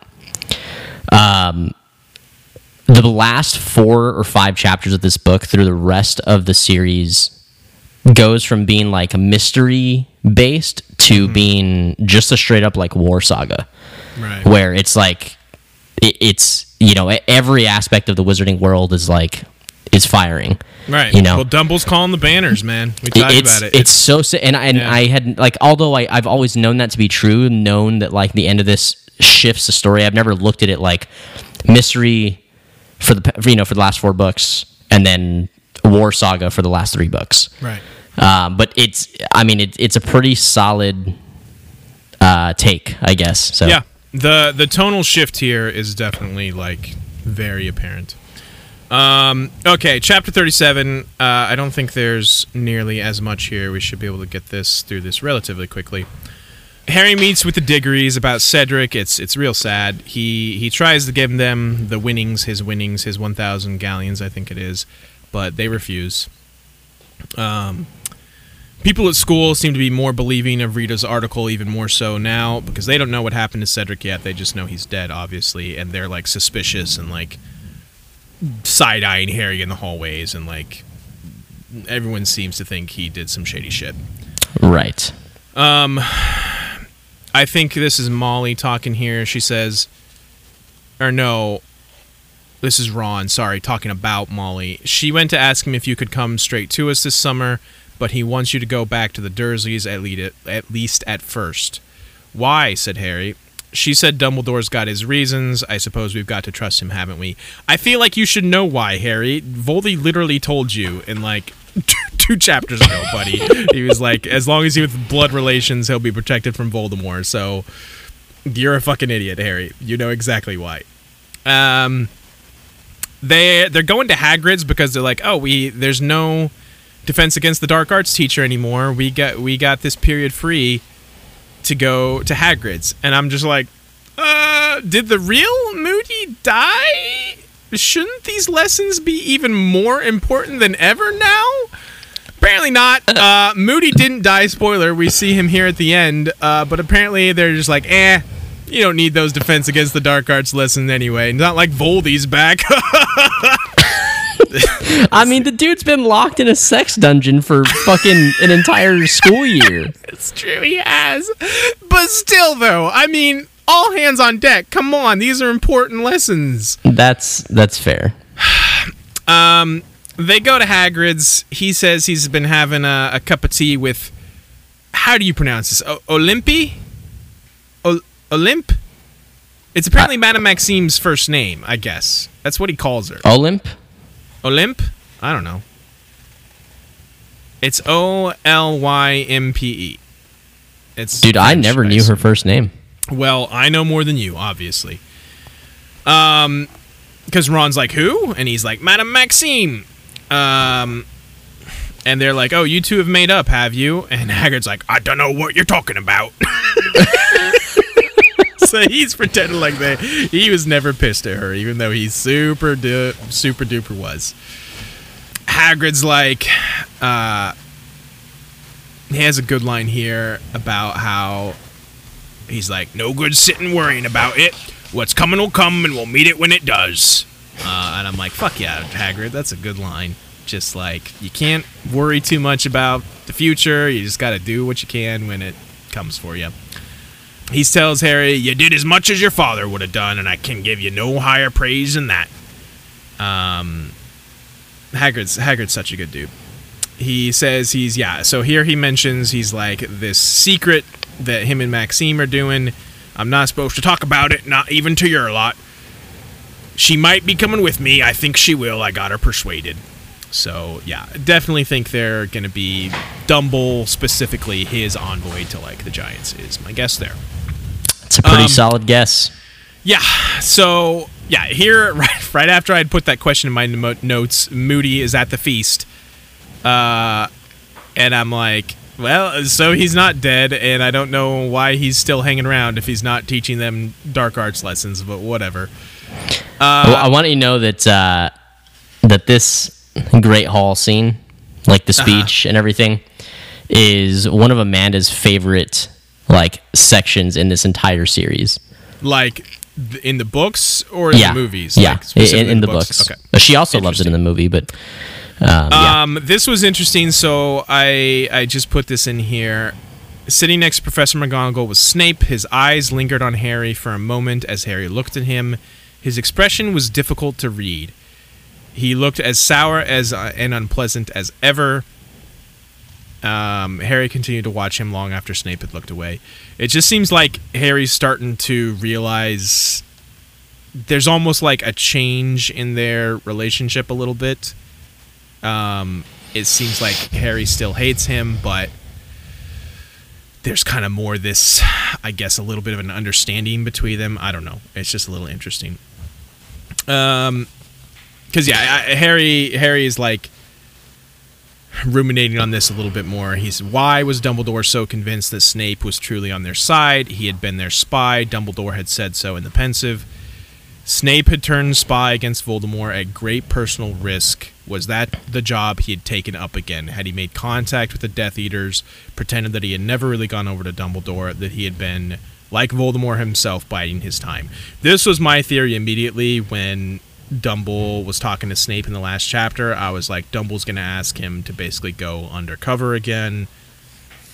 I, I think is, that is that still where your head's at? that's that's that's still where my head's at. I, I don't I can't think of anything else that makes sense, and I, I find that's a going to be a tough sell to old Voldy. How he's going to pull that off. Um. So we we talked last week with Sam and Emily about. I was trying to match up. I was playing the old match game of which Death Eater is Voldy talking about here. Right. and he said one I can't even remember how he phrased it, but basically he was like like one's one a coward. one's a coward, he's not going to return, I'll kill him. That's got to be Karkle. And then he said I'm pretty sure another one has left my service for good and he will also suffer. And then the last one was was my his most servant, my most his servant at right, at Right. Hogwarts, which is obviously Junior. junior.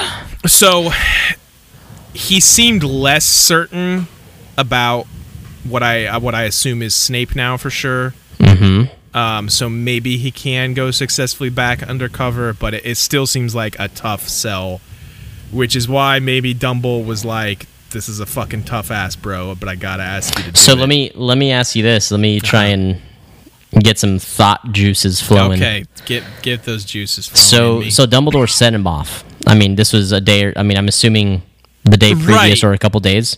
that he was also interesting. He sent him off, but now he's just back. Uh huh.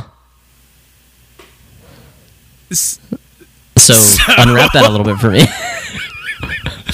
I mean, unless he was like sent to go and like retrieve something and he brought it back already, I don't know what that would be. I mean, I don't think I would be out of bounds by saying that that you've got it right with with his ask. I mean, you you're Sure. that's I mean, he still could be going. He he could have gone back to Voldy already and be like, "Nah, dude, I'm still undercover for you. It's all good. I'll I'm I'm still at Hogwarts. I'll feed you information and just come back." and do you think it would that conversation would just go that easy? N- no, definitely not. That's why I said it's it's it's got to be a tough a tough But to somehow old Snape is back.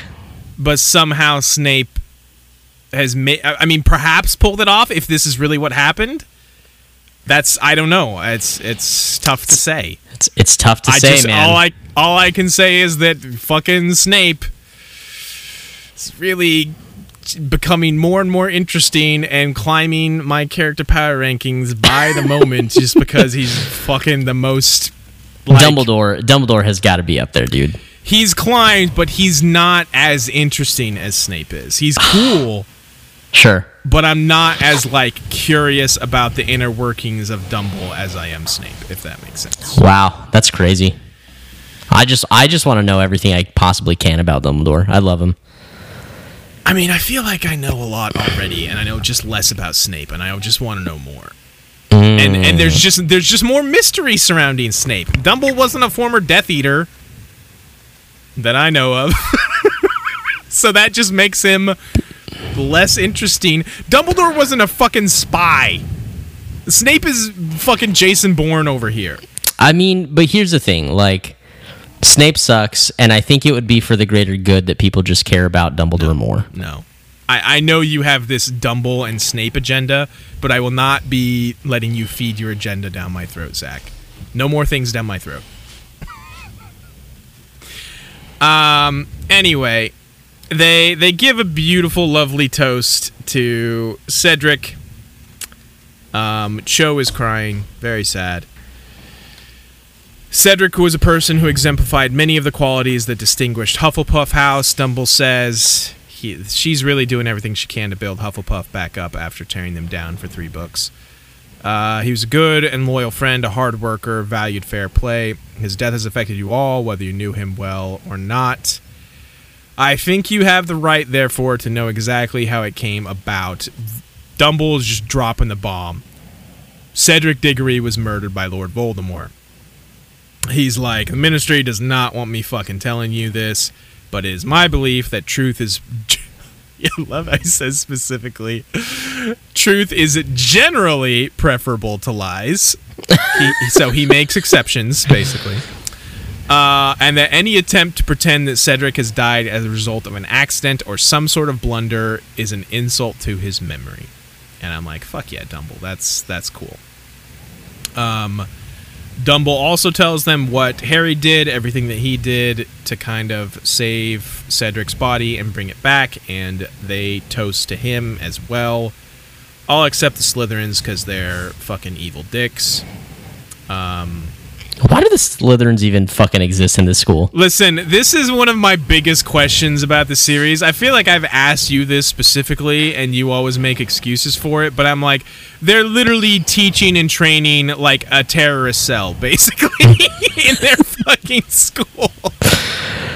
I It's like, mean, how do we arm this terrorist cell in our school with the best possible weapons and magic? It's real dumb. It's real dumb. Um, so they don't toast, but I wrote this sentence down verbatim because I thought it was real, real stupid in so many ways.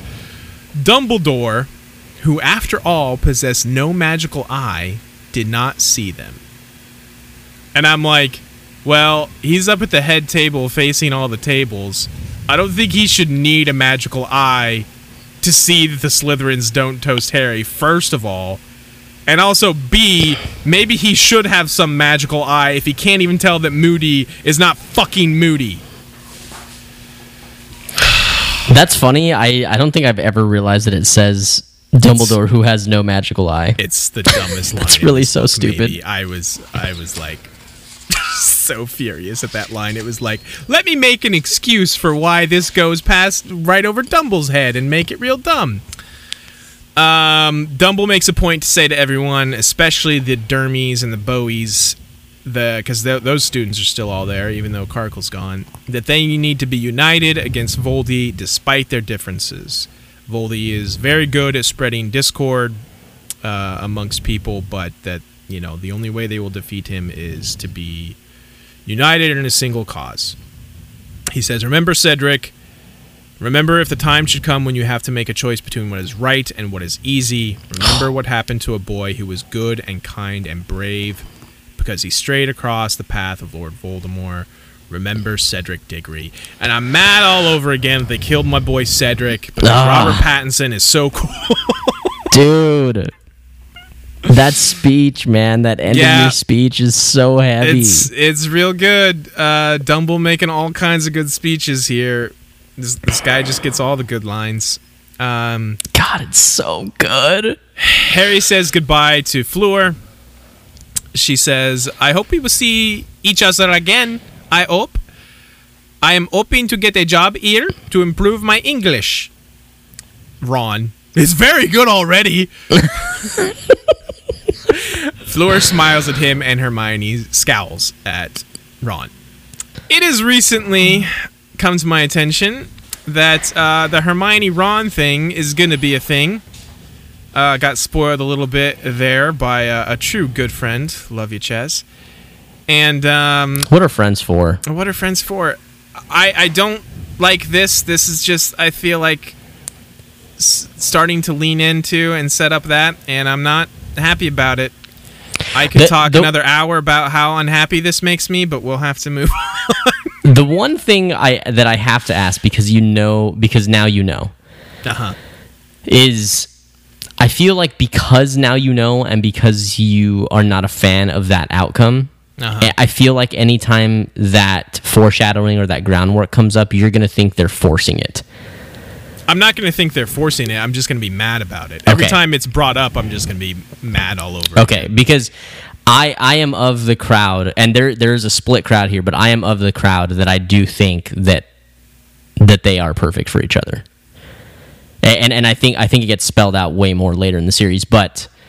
I, I just I just don't want you to be so turned off to the idea of that because I know you are, which is fair because I know you don't like Ron, and I also don't like Ron.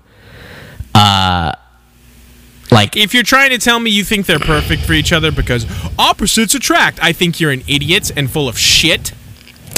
And I don't want to be your friend. no, no, no, no, no. It's it's not that. There there's just there's just some stuff later. It's look, it's fine. Uh, yeah, we we don't have to get big into this here. I just I'm just like fucking hell. Uh, I do think it's interesting that Fleur apparently wants to work at Hogwarts. I hope something comes of that because I think that might be cool and interesting. So Could be cool. Um, Krum comes over to say goodbye to Hermione. Uh, he also tells Harry that he likes Cedric. That Cedric was always kind. Everyone love fucking loves Cedric. We just get all kinds of Cedric love here. He's so much better than Harry.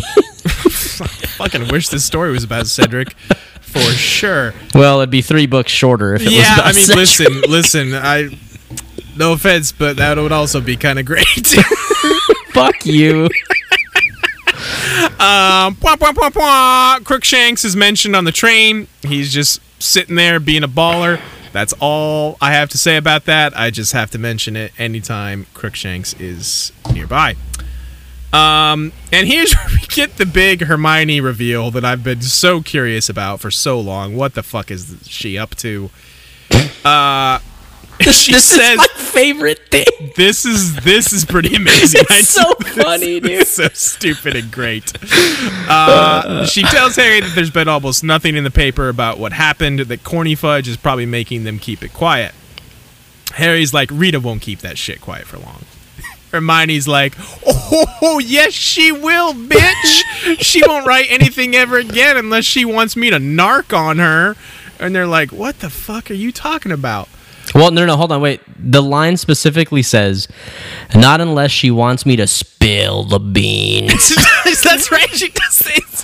Why'd you spill your beans? Guys, if if you haven't watched The Lighthouse, it's on Amazon. It's phenomenal. It's it's fucking batshit crazy. You could Go really watch just watch the trailer for the lighthouse, and you'd get most of the why'd you why'd you spill your beans That's action. that that's true. But but watch the movie. It deserves to be it. watched. It's, really it's good. A fucking batshit crazy movie. It's great. Um, I just thought this was because it's like. I actually think she's not gonna write anything, not because you're gonna spill her beans, Hermione, but maybe because you've got her locked up in a damn jar. this is Pretty so sure that's illegal. Hermione just pulls out a jar that's got a beetle in it, and she's like, "Yeah, turns out Rita's Rita's an unregistered animagus. She can turn into she could turn into a beetle. Uh, this would have been much funnier if it was a mosquito. Get it, Rita Skeeter. Eh, Oh, yeah, that would've been good. eh, yeah. Um, I'm starting to think that any idiot can be an animagus. Like they keep telling me how difficult it is, but fucking Peter Pettigrew and Rita Skeeter are animagus. So well, it doesn't come up anymore, so you're good. you fucking you say that, but I don't feel like I can trust you. yeah, and that this is the last time we hear about Polyjuice Potion. Also, Thanks for the spoiler, bud. Um, I'm saying that in jest. Oh lord. um, the Hermione caught her that night in the hospital wing. That's what that weird business was at the end of the last chapter. Uh, Hermione has been like dying to tell them this this whole time, by the way, but she's because she's a good friend and Harry's been going through a lot. She's like held off, uh, which is also very funny because Hermione's like so excited to fucking tell them all about how clever she is. It's great. Uh, I love the bugging drops, like the Dude. bugging hints earlier in the book God, book. it's so stupid. That's how she was getting all her stories all year. The walkie-talkie thing was Malfoy just like holding the beetle in his hand and telling her shit. But I still don't know why Hermione did it in one of the chapters. She also like did the walkie-talkie thing. We talked about this with Sam and Emily, and I'm like, what the fuck is going on here? and I was so confused, and I'm still confused. This still doesn't make any sense I think she's just trying to like play it all out. play like, it out yeah i guess um she says she's gonna let her out when they get to london and that she can't write anything for a year or she's gonna spill her beans. I was like wait can't she just like transform and bust out of the jar? Thankfully hermione does explain that. She put like a, a, a super unbreakable spell jar or whatever on her so so fucking rita skeeter just shit out of luck just stuck in this jar as a beetle. It's so dumb, and I kind of am super into it. Um, here's where Draco and his cronies come in talking shit about the Dark Lord being back and how Cedric was first, but they'll be next. And all three of them jump up, plus Fred and George from behind. they come in from behind and blast him real good with various shit. Uh, will there be any consequences for them doing magic out of school? Probably not, because inconsistent bullshit. It doesn't count on the train. Yeah, apparently not. It doesn't count a lot of places except that one time that Dobby did magic in Harry's house and they fucking immediately knew about that. Um It all checks find- out, Scott. yeah, it's it's magic. Uh they finally get the info out of Fred and George about the blackmail nonsense. this is where Right. we finally get the Bagman reveal that I've been waiting so long for. Uh this, this red herring here, your favorite Scooby Doo villain, Red Herring. um, he's just crazy in debt because of gambling, and he can't pay back any any of these bets. The he, Fred and George are going to blackmail him because he paid back their bet in Leprechaun gold, which they made a deal about, just like vanishes or something Right. Um, he made a big bet with the goblins that Harry would win, which is why he was trying to help Harry the whole time. But the goblins also welched on that bet. Uh, they said Harry tied with Cedric, so he didn't win his bet even. and he ran off right after the third task. This whole thing is so fucking stupid. Uh, Harry gives Fred and George his winnings and tells them everyone needs some jokes right now. He's like, "Hey, open your joke shop. Everyone could use a good joke." Um, then he threatens to hex them if they don't take his money. Weird. They're like, "Dude, we can't take your money." He's like, "No, I'll fucking hex your asses. I know some good ones." And they're like, "Fuck, okay, dude." Uh, he gets off the train. Molly tell gives him a big old hug again. Says she thinks Dumble will let him come later in the summer. I don't know why it matters what time of year it is for him needing to be under Voldy's protection, but whatever. And that's the end of the book. Um, that's the final chapter. We wrap it all up.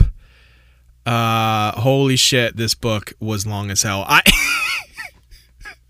it was in this final chapter i i sent this screen capture to zach when i'm taking my notes I- i read these books on kindle on my phone and when i'm taking notes if i want to get something particularly right or like a particular quote i will just copy and paste to my notes and this book has been long as shit and i've also done quite a bit of copy and pasting because there's been some very specific shit that i want to get right in this final chapter, Kindle told me, like, hey, you've copied too much shit in this book. You can't do it anymore. Fuck you.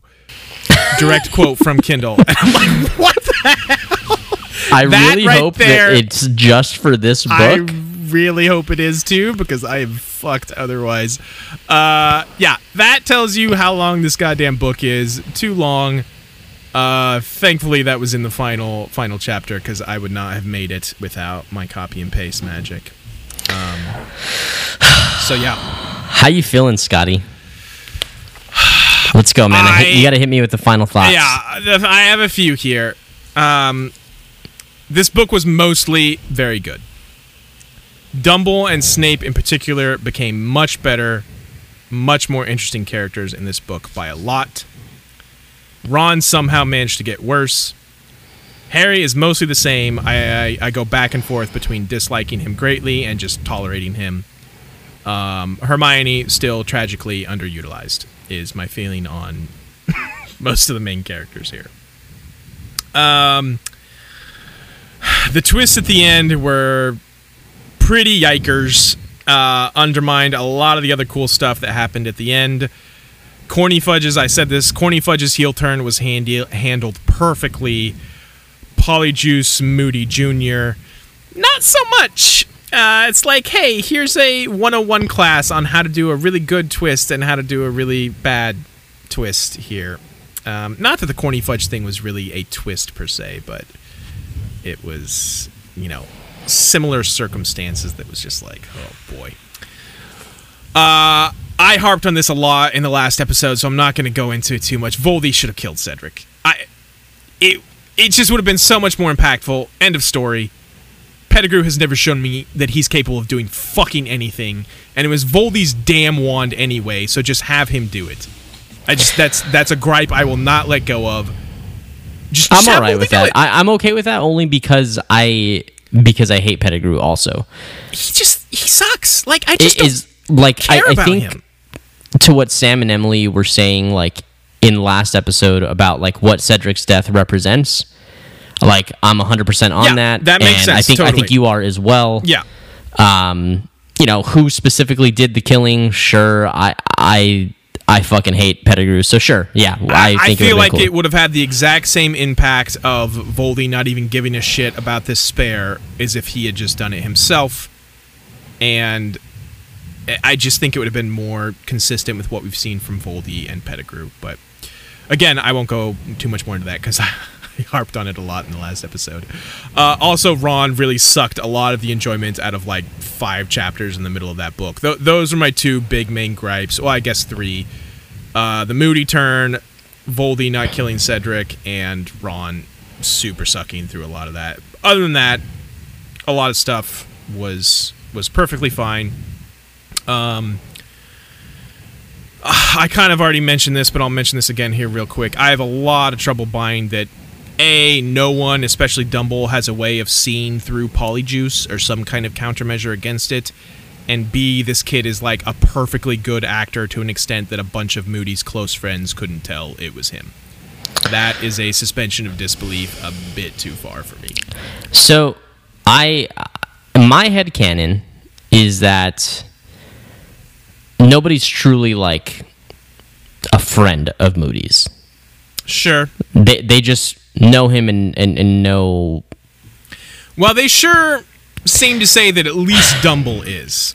I at the very least Dumble. Like, would you? Okay, uh, this is a fucking weird.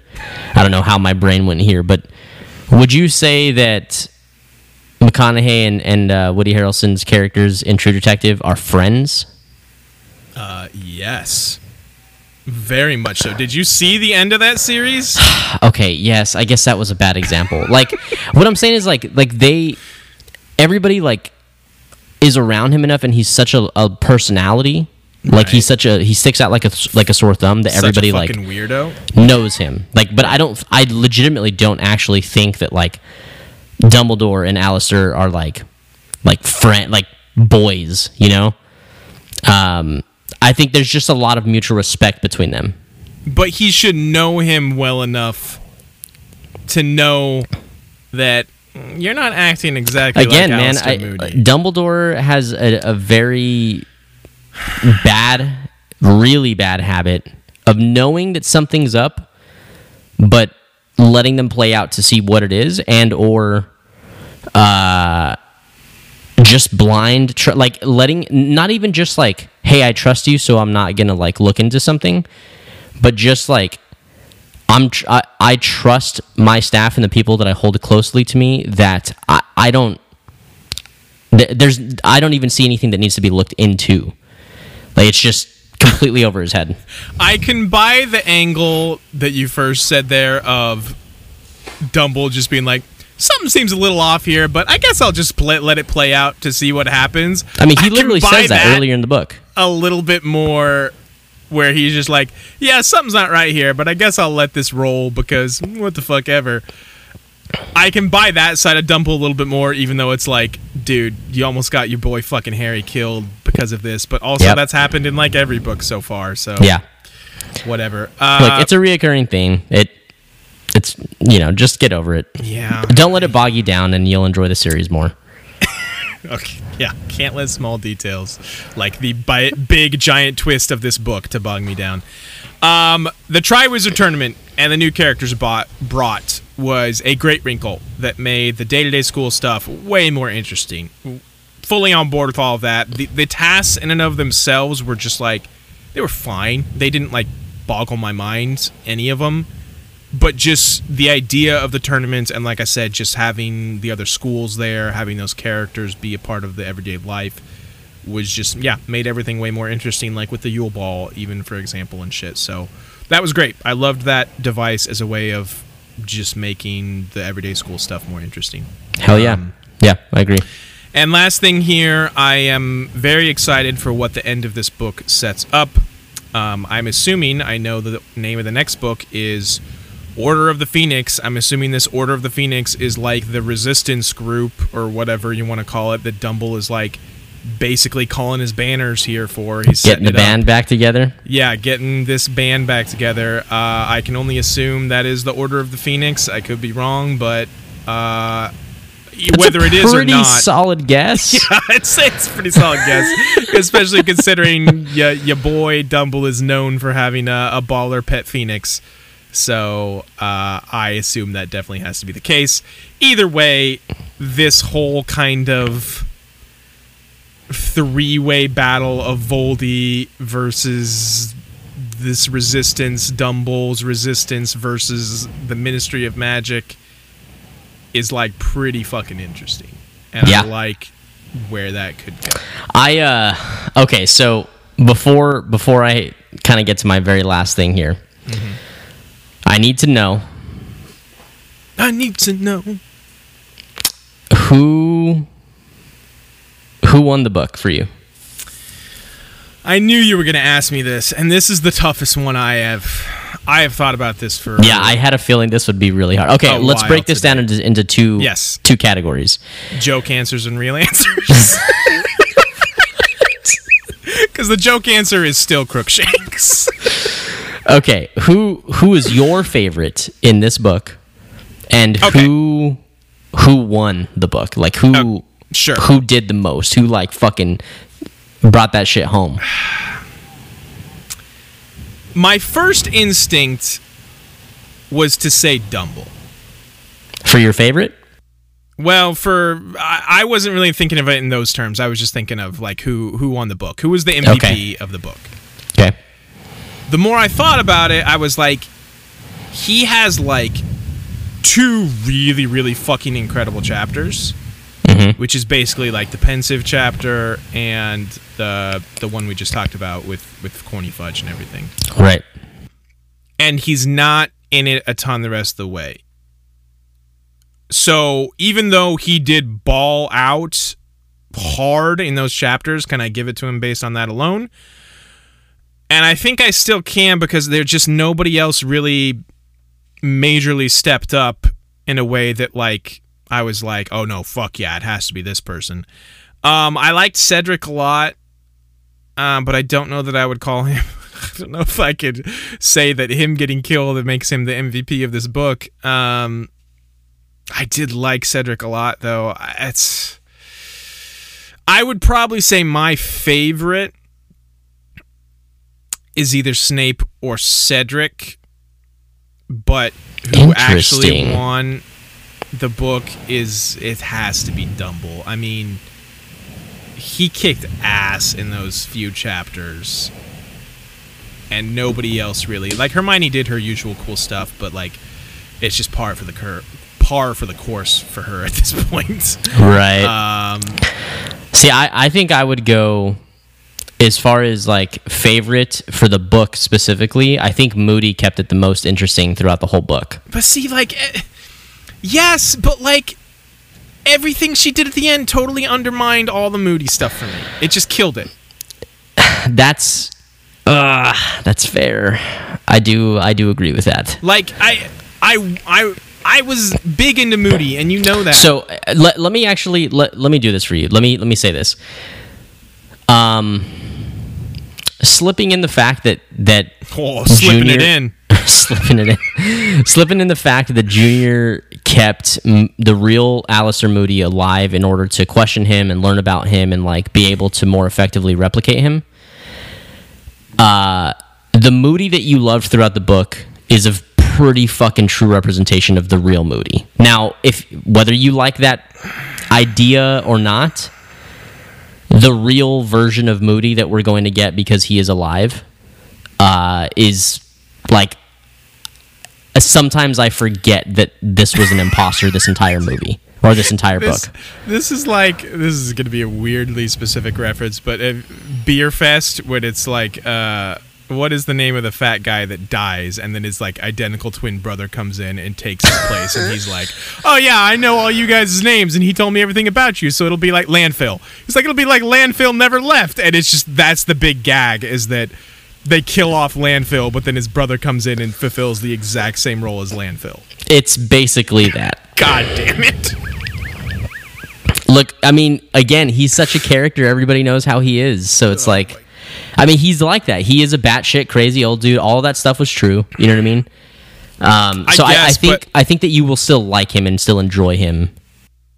I'm sure I probably will, but you're just making me think about this more and question more of like, why was he like teaching Harry fucking stuff that actually could help protect him against Voldy and shit? Like, why are you undermining your own job, my guy? What's your what's your plan there? Teaching him how to resist the Imperius curse. What what what are you fucking doing? I mean, I'm pretty sure that like to somebody who admires Voldemort that he much, probably thought Harry had no chance, no matter. It, what. it was sure. no chance. Yeah, that's exactly what it was. Still though, still um, though. To follow up on what I was saying though, the person that won the book, it, the way I'm looking at it is like the person who like made the biggest advancement. I mean, I well, have to Voldy. give it to Voldemort. That's Voldy, yeah. Yeah. Definitely, that's Voldy. But I don't give a shit about Voldy. Scott, buddy, um, I am so excited. I've told you before. There's there's so much good things and there's so much to like, but what continually worries me, what it boils down to is Voldy versus Harry does not interest me hardly at all. I think and that's a problem. I think. I think you know, man. I've got to say, I think that that's still okay. Okay. Like I, I think that that that takes, although it will eventually be that. I think that there's no hiding that, right? Sure. sure. To get to that point, even when you get to that point, it's not like, oh, it's the showdown. It's not like, oh, it's Harry v. Voldy, you know, like sure. get fucking hype. It's like there's there's been so much that have that's that's had to happen in order to get there that that sure. is what it's about. Okay. Um, Fair enough. You know, and like like I guess th- this may be an oversimplification of things, but like I don't care about seeing Frodo throw a ring into you know lava. Like I don't. I'm sorry, you, you know have I mean? no soul then. what? I said I'm sorry, you have no soul then. you know, like like that. How fucking dare you? It's it's like again, it's an oversimplification, but like it's it's everything that happens along the way that is sure. ev- and and everybody shares that story rather than it just being like Frodo. Because look, dude, Frodo sucks. I mean, Gandalf. that might be the most creepy scene in all of it's, cinema. It's real creepy. Um, yeah, I, there is I will say, let me put it this way. For now, there is enough interesting stuff happening around just the boil it down to its most basic components of Voldy versus Harry that is keeping me interested. So, as long as that continues, mm-hmm. then we'll be fine. Um yeah, no, I think I think that I feel strong that, that, that that'll be the case. Okay. Uh, next book. Uh-huh. I am struggling so hard to think if you're going to enjoy it or not. Interesting. It's so different. Oh boy, the way you, the way your voice changed there, I'm not sure what to think. I I am not a massive fan of this next book, but it, I think it has a lot of the stuff that you enjoy to read. Like Weird, goofy shit. it's got it it does have some of that, yes, but like it's got more more about characters are written. Like you get more character interaction, Sure. uh, which I think you'll enjoy. Oh yeah. Um, Let me ask you this. I know I, I wanted to ask you this. This just came to mind. You, when we started Goblet of Fire, I think you said the fan base on this one is kind of split. yeah. Is what is it because of like the moody stuff that people that don't like this book are are down on it, Um, I think it's because or am I like alone in that? well, you're talking about like the reveal at the end. Yes. Yes. Correct. Yes, it's very split. That that ab- that specifically that. is very split. Okay. I, I I like I don't like it, Right. uh, but there are a lot of Harry Potter fans who who adore it. Okay. Um, I was just curious about. yeah, I think if I, think was- so. I was messaging when we were recording last week with Sam and Emily. Uh, I was messaging.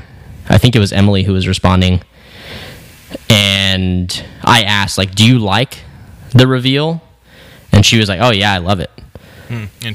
and you know i mean like and i like i get it again i think i said this a little bit earlier like how some people are like it's it's so much more of a left field um turn than anything turn than anything that you point. that you've experienced in the series before sure. that that it's like in that aspect it's a little bit refreshing i just Sure. think like if you really really really are like dissecting it you're like i don't know that this all should really make sense Right. Uh, It's I have given these books plenty of shit for not being subtle before, but this like goes to like the opposite extreme of like Wow, you didn't want me to be subtle, Scott. I'm going to make something up that makes no goddamn sense that you'll Yeah. never see coming. it's it- so it- I it's a get it. rough. I'm a hypocrite.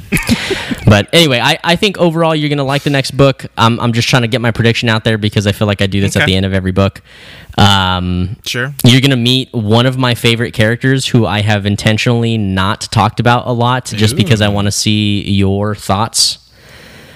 You always give me this tease about oh this character you're going to fucking love blah blah blah. I just. Oh, man. I just, like, legitimately, if you don't like this character, I, I might, like, not be friends with you ever. Is it Mundungus Fletcher? Cuz that's all I care about the is true MVP of the fucking series, yes, dude. Yes, fucking Hi- Him and uh, he's gonna ride into battle with fucking Crookshanks and just kill Yes. Voldemort by himself. Hell yeah! Just send him and Crookshanks and Lockhart after Voldy, and we can wrap this book up in a paragraph. yep. Um, all right, buddy. So last thing, uh, let's let's hear your newfound rank. Uh, yes. Uh, four, two, three, one. Four, two, three, one. I think I've changed. I think at the end of three, I said three, two, one. Right. But the more, the further away I've gotten from three, the more I've thought about it. I less, I like three less and less, if I'm being honest. Okay. Uh, and two, I think I just had the most fun with. Um, I remember a lot of just having a good time with Lockhart, and you know the stuff with Tom Riddle at the end was cool. One, I don't remember. I one barely exists in my mind. Is that book utter shit? Because it sure seems like in my mind that it's utter shit. I mean, comparatively, like in terms of like readers' capability, yes. Yeah, yeah, it's like baby's first magic book. Yeah. And then Harry said to the evil wizard, You're a bad wizard. Oh Yeah. man. Four, two, three, one. That's my new Four, ranking. This two, book three, was easily number one. Like, I mean, this shit turned it up to 11 for sure. Hell yeah. I think I think you're gonna feel like that, and then some about book six. Okay. Yeah. Well, that's going to be 16 months from now. I can't wait. Fuck. All right. Well, shit, man. We are running long Hell as yeah. fuck. Jesus, Over two these- hours on the clock right now. I don't know how much we'll get cut out, but Yeah. Damn. Yeah, indeed. Well, that's going to do it for us tonight, guys. As always, we appreciate you guys for hanging out with us for as long as you have. It means a ton. And you know the drill. Follow us on Twitter, on Instagram, at We Don't Wanna Pod. Let us know some thoughts. Tell Scott how wrong he is. Tell me how right I am. Definitely. Uh, tell a friend about the show if you haven't already. That goes a long way, and it is always appreciated. Maybe tell two friends while you're at it. Yeah. And definitely leave our show just running on repeat. Just, yeah, Just all the time on loop. Loop that shit, baby. All right, we appreciate it, guys. Have a good night.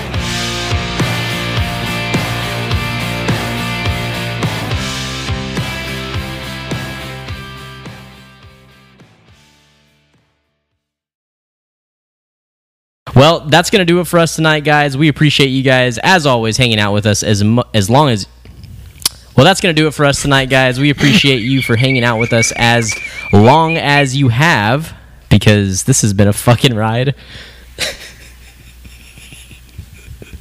I think I'm going to do that one more time. Sorry, I couldn't. Uh,